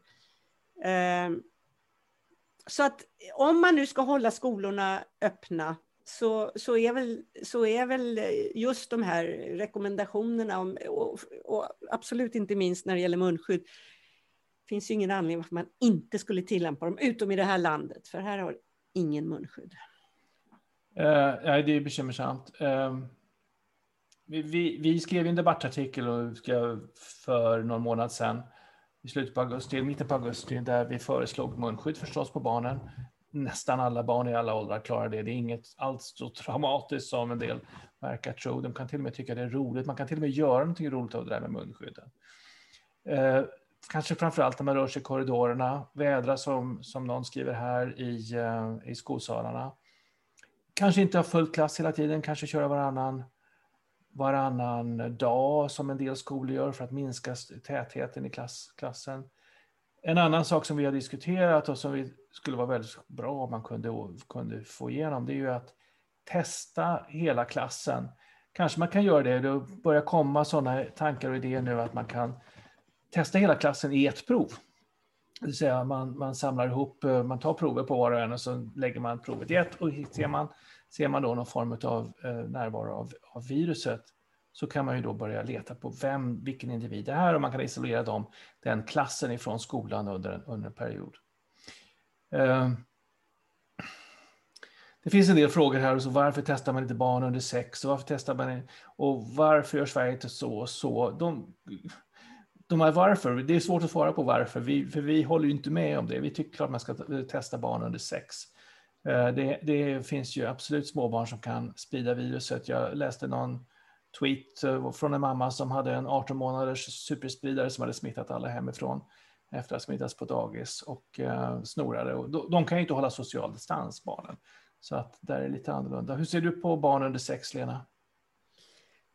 Alltså det, det ja, under sex, alltså det här, är, det här är ju till syvende och sist den svåraste frågan, därför att vem tar hand om barnen om de inte går till skolan, och är hemma, liksom mm. stannar mm. någon av föräldrarna hemma? Jag tycker det är jätteknepigt. Jag tycker det är mm. jätteknepigt. Och, och det, det, alltså så här, det här med barn är lite grann som det här som det var med presymptomatisk eller asymptomatisk smitta. Det finns en artikel i New York Times som mm. beskriver hur många länder och framför allt Sverige länge var absolut motståndare till tanken att man kan smitta utan symptom. Därför att implikationerna var så stora och svåra. Mm. Så därför så föredrog man att betrakta det som, icke, som ett icke-existerande problem. Mm. Och jag tycker att det är lite grann samma sak med barn och covid. Man liksom, de sociala aspekterna är så svårlösta att man föredrar att säga att det finns inget problem. Eh, och det är ju lite att stoppa huvudet i sanden. Så vi tycker att man ska ta prover på barn under sex år misstänker ja, covid, framförallt om det finns familjemedlemmar som har smittats och sådana saker. Så att, så att uh, en, en, en, det är flera som... Ja, shoot, shoot Fredrik. Jo, det är flera som, som frågar och jag har ju sett mycket på Facebook också där folk undrar hur kan det komma sig att man inte har munskydd på alla i skolorna? Ja, men du har inte ens munskydd på alla på, ett, på sjukhuset eller vårdcentralen eller som besökare på äldreboendena. Varför har, sätter man inte munskydd på alla besökare nu när man öppnar upp äldreboendena? Fråga Folkhälsomyndigheten, fråga inte oss. Vi fattar inte. Ja, men I Umeå till exempel så har de implementerat det så att uh, det finns ju klokhet ute i landet ja, där, där man är rationell. Så att, uh, ja. Så att eh, eh, det pratas en del om ventilation i flödet nu och, eh, och eh, någon tycker att man ska ta bort åter, åter, eh, åter, återflödet av luft genom ventilationen. Och det kanske man borde göra och det är väl antar jag energiskäl som man har gjort så från början. Så att eh, folk skriver sig varma om att vädra i sina boenden. Mm. Alltså, lever man ensam eller ett, två och två så kanske det inte är så jättestor risk att bli smittad just hemma. Eh, om man inte har någon som så att säga, har ett riskbeteende eller eh, ungdomar hemma och sådana saker, då, då, kan det ju finnas risk för att, att det sprids hemma. Annars så, jag och min fru som, som bor här själva, vi, vi är inte så oroliga. Vi skyddar oss ordentligt och, och så. Ehm. Eh. Hur, hur ser ni på det här med att flyga då? Hur stor risk är det? Hur ska man tänka om man vill flyga? Uh, nej men det är väl, det är väl, är det din telefon? det, är väl, det är väl inte? Ja, det är nej, inte min telefon, det är Fredriks telefon. Eh, vad heter det, det är väl, eh, du har ju flugit eh, Jan. Jag har flugit, jag kan berätta om det. Ja, ja. Jag kan berätta om det. Alltså, om alla har munskydd på sig, det är, ju, det är ju samma sak där. Har alla munskydd på sig så, så är ju risken ganska liten det var ju precis efter att någon eh, ledande individ från Folkhälsomyndigheten eh, berättade att han hade en bekant som flög till Amsterdam eh, och där alla hade svårt att bära sina munskydd, påstod han.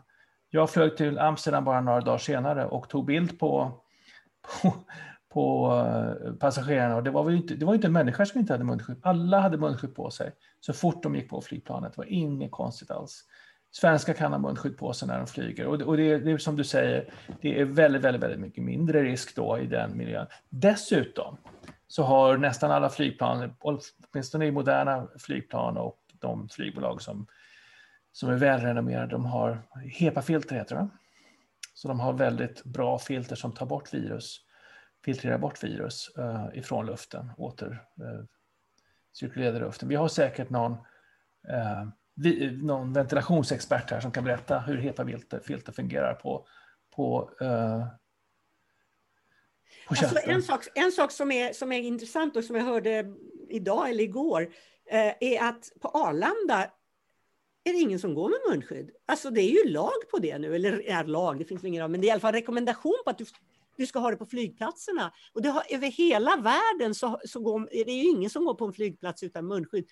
Men tydligen på Arlanda så ser man nästan inga munnar. Det var ju det som var väldigt konstigt. Eh, vi gick ju på Landvetter då och det var ju väldigt få som hade munskydd på sig på Landvetter. Det var jag och min fru som hade på sig och några till, kanske var tionde person eller någonting sånt. Men så fort de gick på flygplanet och check, eh, liksom, eh, steg på flygplanet, då hade alla munskydd på sig. Då, då var det inget problem. Mm. Men det var för att de måste. De var ju tvungna att ha det. Det var ju, liksom, det var ju bara när man åt som man inte, inte hade det. Så vi flög till och med till USA så att uh, vi satt ju ganska länge på flygplan, men vi, vi kände oss faktiskt trygga. Mm. Och då hade ni kirurgskydd på er, va? Uh, ja, vi hade, vi hade inte FFP2 då, eller N95 som det heter också, utan, utan vi hade lösa munskydd. Och, och kanske litet tygstycke över huvudet också för att minska, minska droppsmitta och sådana saker. Så att, uh, vi, vi tog det lugnt. Mm. Marianne Riltoft skriver så här. Eh, Sveriges vaccinsamordnare säger att tillvaron aldrig kommer att återgå till det normala, även om ett vaccin kommer. Varför då? Andra sjukdomar som vi har vaccin mot har ju inte förändrat vårt sätt att leva. Vad tror ni? Ja, ja, här vill jag tillåta mig att spekulera lite och jag kan, jag kan ha helt fel, men jag tror att vad som kan spela in där men du får gärna rätta mig om du anser annorlunda, Jan. Det är att Folkhälsomyndigheten har ju bestämt sig för att eh, liksom, nyckelordet är sustainability. Jag vet inte vad de säger på svenska, men alltså att, man ska, att det här ska kunna över lång tid ska vi kunna hålla det här och därför ska man inte sätta på sig munskydd. Uthållighet. Uthållighet. Människor kommer inte palla med att gå med och människor kommer inte palla med det här över en längre tid och titta hur det gått i alla länder över hela världen. Och, och, eh, och, och, och, det är liksom det här, och då ingår i den soppan, det här kommer att hålla på i åratal. Jag fattar inte varför de är så säkra på det. Jag menar, får vi ett fungerande vaccin, även om det inte biter 100 procent utan det biter 70 procent, då får du ju ner R-talet så pass mycket att att, att det kommer att, liksom, att, att gå ner mm. dramatiskt. Så att jag, jag har lite svårt att förstå varför de är så säkra på att vaccinet inte kommer att, att, att förändra det här. Det är klart att det, det, det kanske inte är sådär totalpanacé att det, att det att, att det löser allt på en gång. Men jag tror att det, det, det är en del i hela det här sustainable uthållighetsargumentationen. Det här kommer vi få leva med jättelänge, så då måste vi lära oss att leva på nytt helt enkelt. Och vi ska kunna leva på det sättet i åratal. Det är, det är min spekulation. Robert Redfield, han som är chef för CDC, jag googlade precis på hans namn så jag kunde säga det. Uh, han sa här i veckan, att, eh, förra veckan var det väl, att eh, han tror att munskydd har större skyddande effekt än bara ett vaccin skulle ha. Ja. Eh, så att ett vaccin kommer vara bra, det kommer minska, ge immunitet och det kanske är tidsbegränsat, det kommer vi lära oss väldigt, väldigt fort och väldigt snart hur länge immuniteten sitter i.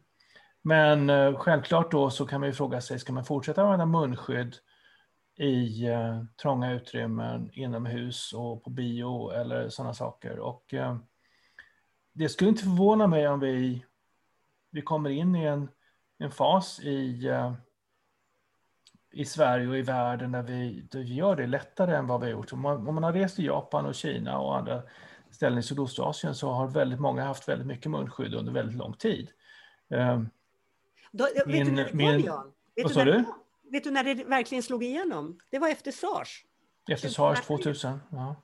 Det var då som, som, alltså innan dess så var det inte så att alla i, det är fortfarande inte, har inte varit alla, men det, det, då ökade dramatiskt munskyddsanvändandet mm. efter SARS.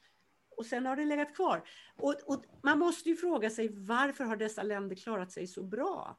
De har ju gjort jättebra ifrån sig. Ja, precis. Taiwan och Vietnam och, och, även Japan i stor utsträckning och Korea mm. har också fått bukt med det och Kina nu. Man frågar sig varför har de klarat det så bra när det faktiskt började där? Och de har ju vanan på något sätt. De testar jättemycket och de använder munskydd. Ja, de hade ju jättestor kluster i början i Sydkorea i, i en kyrka som, ja. Eh, som de just ja, tog dit med hårdhandskarna och, och, och låste in, folk, så de satte folk i karantän. Men också smittspårade dem. Mm. Och otroligt noga. Mm. Eh, och det gjorde de delvis med sig, jag tror med sin, eh, med sin eh, chattapp som heter Kakao Talk. Eh, så att man kunde liksom hitta folk med mobilen överallt, eh, var som helst, alltid. Och eh, eh smittspåra, testa, smittspåra, isolera var en väldigt viktig del. Men självklart så var det en stark rekommendation, det var inte ens tvång faktiskt med munskydd, utan det var en stark rekommendation att använda, använda munskydd och då eh, lyckades man, man bromsa detta. Sen har de ju nu eh, haft lite, lite nya utbrott under, för någon månad sedan och då har de stängt större evenemang och andra saker. Så att, Men ehm, Taiwan och Vietnam är ju liksom verkligen... Eh, ja, otroligt duktiga. Ja.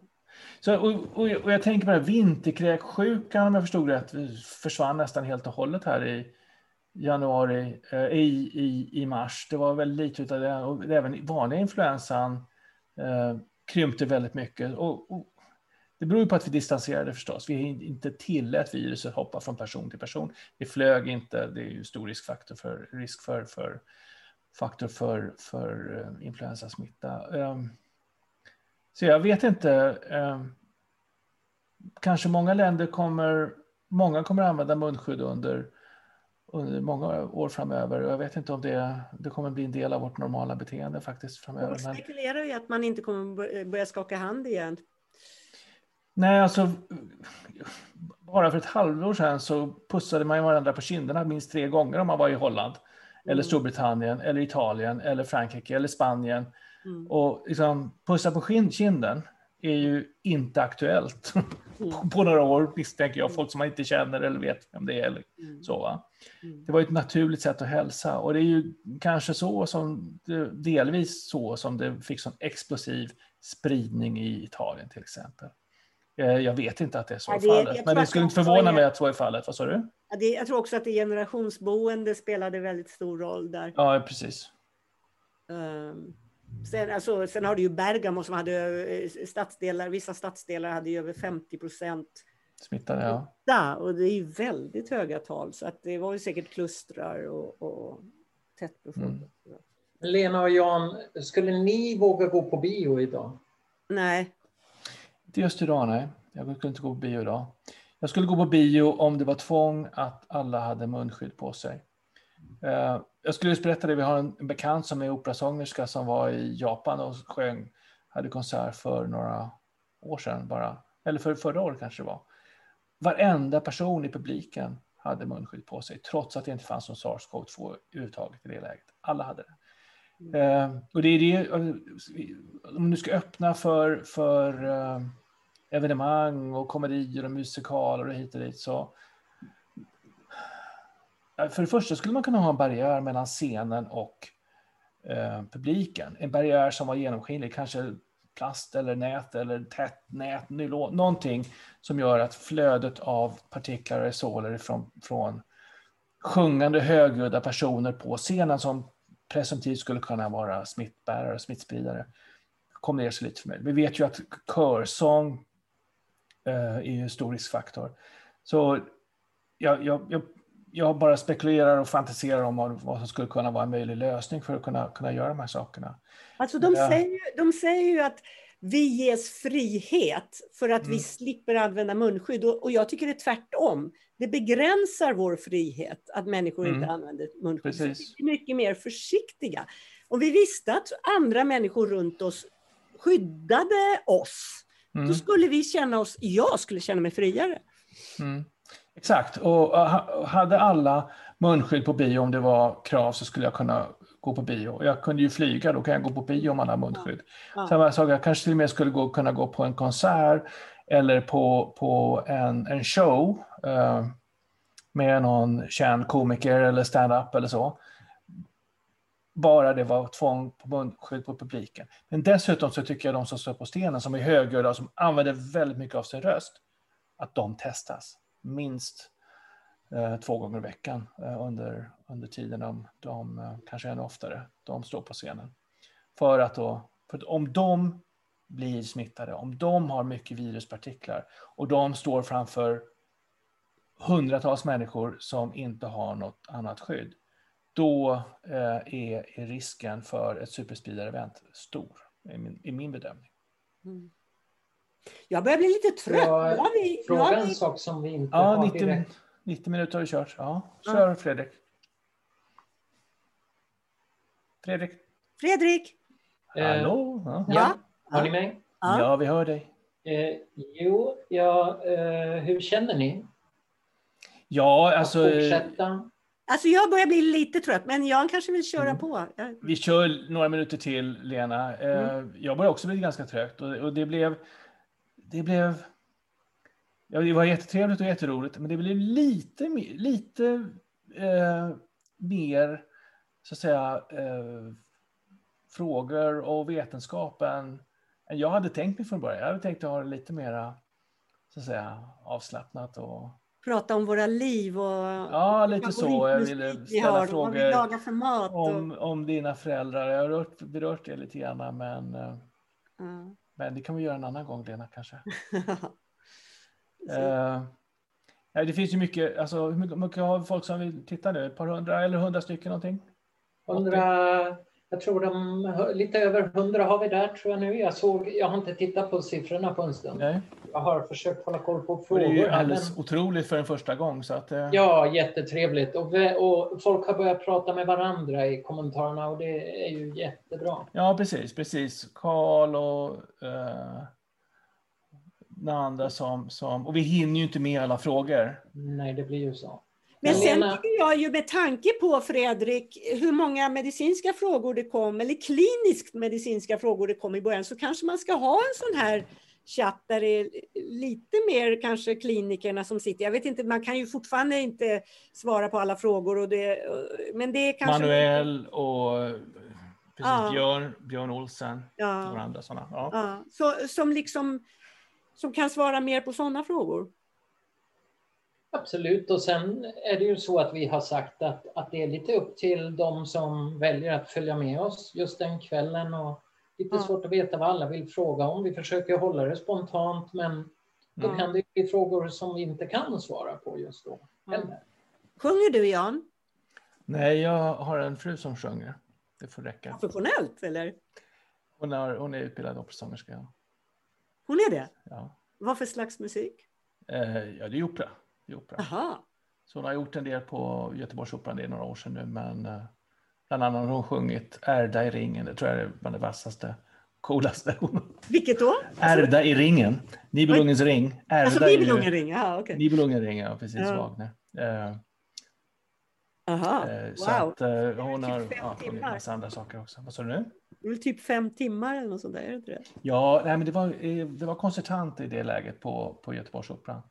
Så att eh, det var lite kortare föreställningar, men hon gjorde ju då ett, ett, ett par arior med, med Erda, så det är väldigt lågt, väldigt lågt. Hon är allt egentligen, Maria är väl mezzo egentligen, så att, eh, så att, eh, nej men det, jag älskar ju opera, framförallt så vi, när vi träffades så vi sprang vi på opera jättemycket själva tillsammans eh, i Stockholm vi, eh, när vi träffades och eh, såg mycket, mycket sånt. Så att eh, jag tycker, tycker om musik och tycker om så, kraft, kraftfull opera. Jag gick ju från, från så säga, Pink Floyd, Alan Parsons Project och lite sån popmusik på 70-talet direkt in till operan. Liksom. Då var det Wagner som jag började med och sen Oj. började jag lära mig Puccini. Och, eh, och, det var ju inte så konstigt för jag lyssnade på ganska hård musik innan då, eller ganska inte flummig kanske, men lite speciell musik. Och sen eh, det var inte så konstigt att gå över till Wagner och sen därifrån har jag upptäckt andra annan operagenre. Jag har, jag, har, alltså jag, jag har blandade känslor för opera, men jag har två arior som jag älskar över allt annat på jorden. Mm. Och det ena är duetten ur Pärlfiskarna. Mm. Eh, och det andra är, och det är Maria Callas framförallt som har gjort den, La Mamma è Morte ur eh, eh Andrea Chenier. Mm. Den har jag aldrig hört. Fantastisk, fantastisk, mm. fantastisk aria. Eh, och det är väl för en mezzo, jag vet inte. Men, men, eh, ja, hon men, var ju mezzo. Ja. Kallas var ju, var ju dramatisk mezzo. Och samma ja. som Birgit Nilsson. Ja. Vet, vet, varför jag, vet varför jag började lyssna på Wagner? Vad sa du? jag hade en kompis, jag jobbade som sjukvårdsbiträde på Karolinska sjukhuset. Ja. Precis innan jag började plugga. Eh, och eh, jag hade en, en kompis som jobbade där och som hade biljetter till Birgit Nilssons sista föreställning på Operan i Stockholm.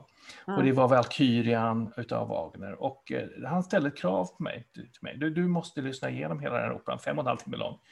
Eh, annars får du inte biljetten. Biljetten var inte dyr, det var liksom 30 spänn eller 60 kronor eller någonting sånt där. Så det var inget, inget, uh, inget bakom. Så då lyssnade jag igenom där och det gjorde jag på en enkel monobandspelare med kassetter och jag blev helt, helt begeistrad kan jag säga. Så att, mm. Så det var så jag kom in i, i jag Wagner. Jag är ingen riktig Wagner-fantast, men det, Nej. Det, och det är inte av, det är inte jag heller, av politiska skäl också kan man säga, men det är någonting. Det, det, det, det, äh, musiken går inte in i min själ. Men det, men det mm. kanske är en sån där acquired taste. Alltså lite grann går ju, går ju det ut på att man ska sitta där och bli väldigt, väldigt trött. Mm. Och, helt utmattad. Och så på slutet så kommer det här crescendot av musik som bara väller över dig, som du, gör att du får, jag får kalla kårar bara jag tänker på det, mm. hur, hur de här avslutningarna kan vara i, i operan. Och hur, hur det är, ja, jag, jag, mm. Wagner är nog min, min favorit. Eh, så att säga, utifrån det musikaliska då. Sen fast ja. väl andra saker. Men jag vet människor som liksom, det, opera är deras liksom livsluft och, ja. och, och, och, liksom, och just när jag bodde i USA hade jag kompisar som kunde liksom resa in till New York och göra en, en, en en liksom helg bara för en operaföreställning. Och Flyger från Sverige? Ja. Nej, nej, inte från Sverige. De, det finns de som gör. Philadelphia, men det mm. finns säkert sådana som åker från Sverige mm. också. Men, ja, ja, men, men eh, just det där att den här fantastiskt, alltså att det, det, de kommer in i ett annat sinnestillstånd på något sätt. Det är liksom mm. det är något transcendentalt över det på något sätt. Nu hoppade en fråga bort här. Det var Real Toft eller något sånt som var älskade att sjunga i sin kör och saknar sin kör jättemycket. Ja. Och kören har börjat igen och uh, alltså jag skulle inte sjunga i kören om inte alla hade munskydd på sig när man sjunger. Nej, jag såg alltså något klipp på Youtube. Om man, ska lista, farliga saker så kommer kör högst upp.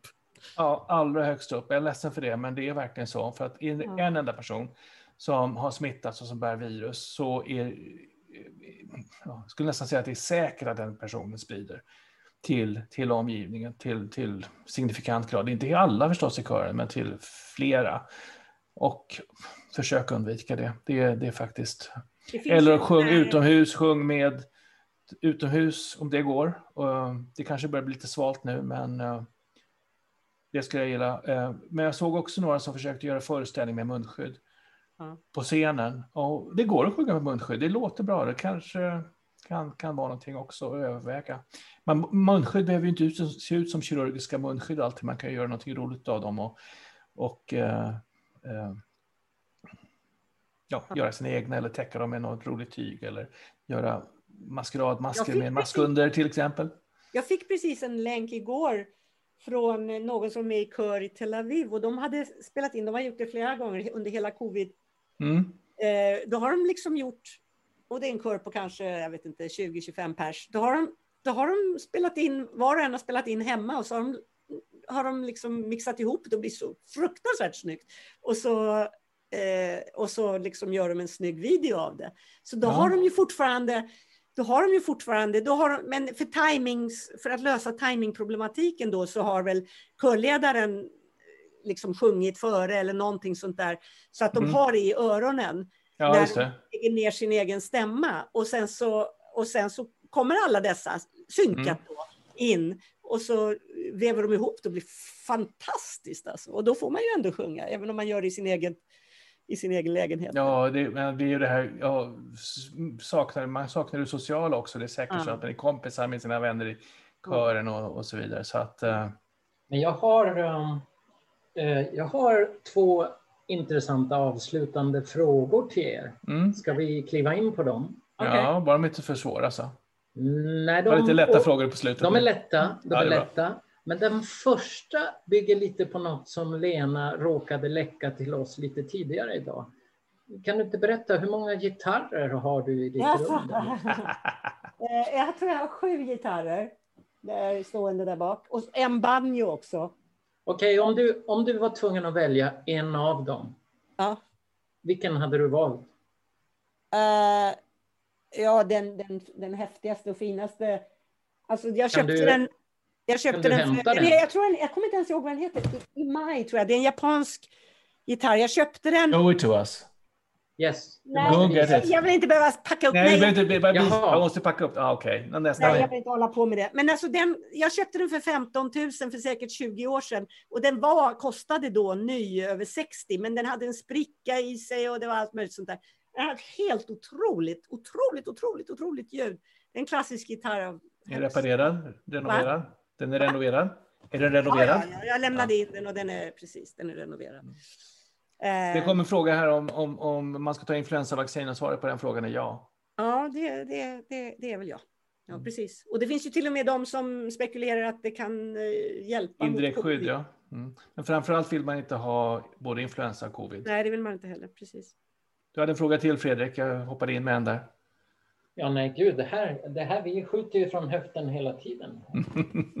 eh, nej, jag tänkte bara så här att dels då min första fråga. Vad var det som gjorde att ni reagerade på allt det här? Vad var det som satte igång att ni vaknade upp och började reagera? Nej, men... det någon, finns det någon speciell händelse? alltså för mig var det väldigt, jag har redogjort för det här tidigare i intervjuer, det är liksom Eh, jag följde ju det här från då december, januari sådär och, och, och, så, och så kom det en, en, artikel i The Lancet som är en av de största medicinska tidskrifterna den 31 januari där de gjorde en modell utifrån utbrottet i Kina vad som förmodligen skulle hända i världens storstäder och de sa get ready liksom. Det, det här kommer att drabba hela världen. Och, och, jag tänkte, och jag tittade liksom, det händer ju ingenting i vårt land. Så jag skrev ett mejl till Anders Tegnell dagen därpå, första februari, och, och, och, skickade en länk till den där artikeln. Och, och, men, men vad säger du om det här? Ska vi inte börja förbereda oss? Och eh, han svarade mig eh, att ja, ja, det finns väldigt mycket liksom, spekulationer eller studier utifrån väldigt lite data och vi får se. Uh, och eh, sen, ja, det var väl ett utbyte på två mejl och sen svarade han inte mer. Och, och jag blev ju mer och mer liksom fundersam, men när jag blev riktigt, riktigt upprörd, det var i samband med Italienresenärernas återkomst, att de skulle tvingas gå tillbaks till skolan. Liksom. Skolplikt råder. Då blev jag riktigt upprörd. Jag eh, reagerade också där, jag tror det var den 11 mars som jag reagerade mest som starkt. Och, eh, men det finns något både, både hos dig tror jag och Lena och hos mig som jag haft med mig hela livet och det är att jag varit förberedd på en pandemi. Mm. Mentalt förberedd och eftersom vi fick lära oss det redan i, på läkarlinjen att pandemier kommer. Mm. Det finns liksom, risken för att det kommer en ny pandemi efter det här är exakt 100 procent. Mm. Det är absolut inte mindre än 100 procent. Mm. För det, det, är en del, och varje generation får genomleva minst en, en pandemi uh, av, av den här tyngden, verkar det som. Vet du vad, fel? Jag, vad jag tycker är så fascinerande är hur snabbt vi adjust, nu försvann det svenska ordet, vi anpassar, anpassar oss. oss efter omständigheterna. Människan är en sån anpasslig varelse. Hela världen har anpassat sig efter detta. Så, det gick ju på några veckor. Sluta skaka ju... händerna, ja precis. Många sätter på sig munskydd. Ja, men inte bara i action, inte bara i vad man gör, utan också i hur man tänker. Vi är i en världsomspännande kris. Mm. Och vi har anpassat oss blixtsnabbt. Alltså, det, det, tog, det, tog ju inte många dagar och veckor innan världen liksom insåg det här, det här kommer att drabba oss. Och det handlar ju liksom om miljarder människor. Mm. Människan är ett anpassligt djur helt enkelt. Så att eh, nej, jag var förberedd på att det skulle bli, bli besvärligt, men jag trodde inte det skulle bli så här besvärligt som det Jag trodde att om Kina lyckades uh, stoppa det här, vilket de har lyckats med, mm. så skulle det inte sprida sig till resten av världen. Men det räckte inte, utan det läckte ut och andra länder klarade, inte, klarade inte det alls då. Nej men det var väl det som, det var ju det som Anders Tegnell sa, att det här kommer att stanna i Kina. Och det, det var väl det som var... Mm. Eh, jag hade den förhoppningen och jag var ute och reste lite grann i början på året och innan dess så, så åkte jag iväg och köpte en säck ris, för man vet aldrig om det blir helt kaos mm. och, och matleveranser och sånt inte, inte fungerar så, så skulle vi i alla fall ha mat i flera månader. Som, mm. Nej, jag bunkrade också. Jag, jag mm. bunkrade i... Jag, jag bunkrade inte toalettpapper kan jag säga, det gjorde jag inte. Nej, men jag bunkrade faktiskt mat i februari för man visste inte riktigt vad som skulle hända. Sen, sen, sen, ser man ju att det är... Jag var långt före alla andra på bunkern kan jag säga. Ja. Långt, långt, långt före. Flera veckor. Sex veckor ja. tror jag. Ja. Så att, eh, Nej, men så att uh, vi och våra barn får uppleva en pandemi och, och, deras barn eller barnbarn kommer också uppleva en pandemi som är något helt annorlunda. Men det, var så, det här med spanska sjukan är ju väldigt intressant, för det, här, det har inte varit... Hundra år sedan prick ju. Ja, och, och det var ju egentligen tre säsonger tydligen. Ja. Sen bara försvann den. Men det var ju 50 miljoner människor som dog, så då kanske mm. man kan börja prata om flockimmunitet. Jag vet inte, men den försvann. Och där var det ju så att det var de yngre som dog, va? Ja, det var ju framför allt det var ju soldatgenerationen. Ja, det var ju första världskriget och det började i USA. Ja. Det här är Björn berättar för mig. Jag kan inte det här speciellt väl. Det är bara. Björns ord som jag... Som ja. jag Om det nu var för att de var, var soldater som kom över från USA till, tog till frontlinjerna och spred det där. Men, men det faktum att det faktiskt bara försvann. Eh, eller i alla H1N1 fall... är det väl? Va? Det var inte det H1N1? Nu kommer inte jag ihåg vilken som var spanska sjukan. Du frågar fel virolog. Vi har ju haft tillbaks... Uh, ja, jag kommer inte jag tror det. Men som sagt, för vi ska, vi ska inte ringa och väcka Nej. Anders Wahlner nu. Men det som, är, det, det som är fascinerande är att det liksom försvann, det fanns ju inga vaccin, utan det försvann av sig själv. Men 50 miljoner människor dog. Mm. Så att, och här har liksom bara drygt en miljon dött. Så att det är ju en helt annan dignitet, om man säger så, uh, av, av tragedier. Och, och ändå mm. påverkas vi ju verkligen. Och många blir sjuka och det är klart vi tar det här på allvar fortfarande. Det kommer ju dö fler förstås. Mm i det här viruset, även om vi hoppas att det blir som någon föreslog, kanske lite mildare och vi lär oss hur vi ska behandla det. Vi får nya läkare. Titta på vad Donald Trump fick för mediciner. Han fick Aha. två monoklonala antikroppar plus eh, remdesivir. Eh, remdesivir. Liksom, ja. Ingen annan människa på jorden har fått de två medicinerna tillsammans, kan jag garantera. Nej, men remdesivir sätter de ju in när folk är liksom nära att dö, typ. Därför att de ja, har precis. inte så mycket remdesivir. Och, men det är ju klokare att göra det tidigt. Det, det, har det är jättebra att göra det tidigt. Ja. Absolut. Och de andra antikropparna fick han också. Och då, ja. Så att han, han, har ju, han har fått en unik... Fast han är, inte, han är inte out of the woods som de säger på, på CNN. Alltså man vet ju inte eh, vad som Vi händer. Vi får se. Nej, precis. Alltså, ja, en fantastisk kväll. Va? Nu, ja. Eh, nu mina vänner släpper jag inte er än. Först Nej. en snabb fråga. Fredrik. Vår kära ordförande Anders Wahlne har ju satt igång vågen av trippelvaccinreklamen. Mm. Så vi har en sista fråga bara. Ska man ta trippelvaccin för att få interferon? Alltså, eh, jag rekommenderar inte det ännu personligen. Jag, för att det finns inte vetenskapliga data som visar att det skyddar på något sätt mot svår covid. Eh, teorierna bakom det är intressanta. Det är, det är min, det är min eh, reflektion över det. Eh, jag vet inte vad du säger, Lena? Alltså, jag, har, jag har också hört Anders prata om det och jag kan inte bedöma det. Alltså, det, nej. det nej, pass. Men nu och det, det har kommit också inhalerat interferon som har visat sig ha effekt på covid-19 eh, i, från företag som en forskargrupp i, i Southampton i Storbritannien som utvecklade inhalerat interferon. Och det Vad hade effekt. Så att, eh, Vad har hänt vad hände? Det är några veckor sedan man läste om det. Ja, nej, det var i våras redan. Och, men det är inte så lätt att producera tiotusentals inhalerade interferondoser. Så att eh, det är mycket lättare att producera en tablett eller en injektions eller en monoklonal antikropp. Eh, att, att validera, nu har jag jobbat med astma så att, och jobbat med astmautveckling utveckling av läkemedel mot astma. Och det är mycket, mycket krångligare. Ja. Själva inhalatorn är en sak, ja? och det ska vara stabilt, interferonet ska vara stabilt i inhalatorn.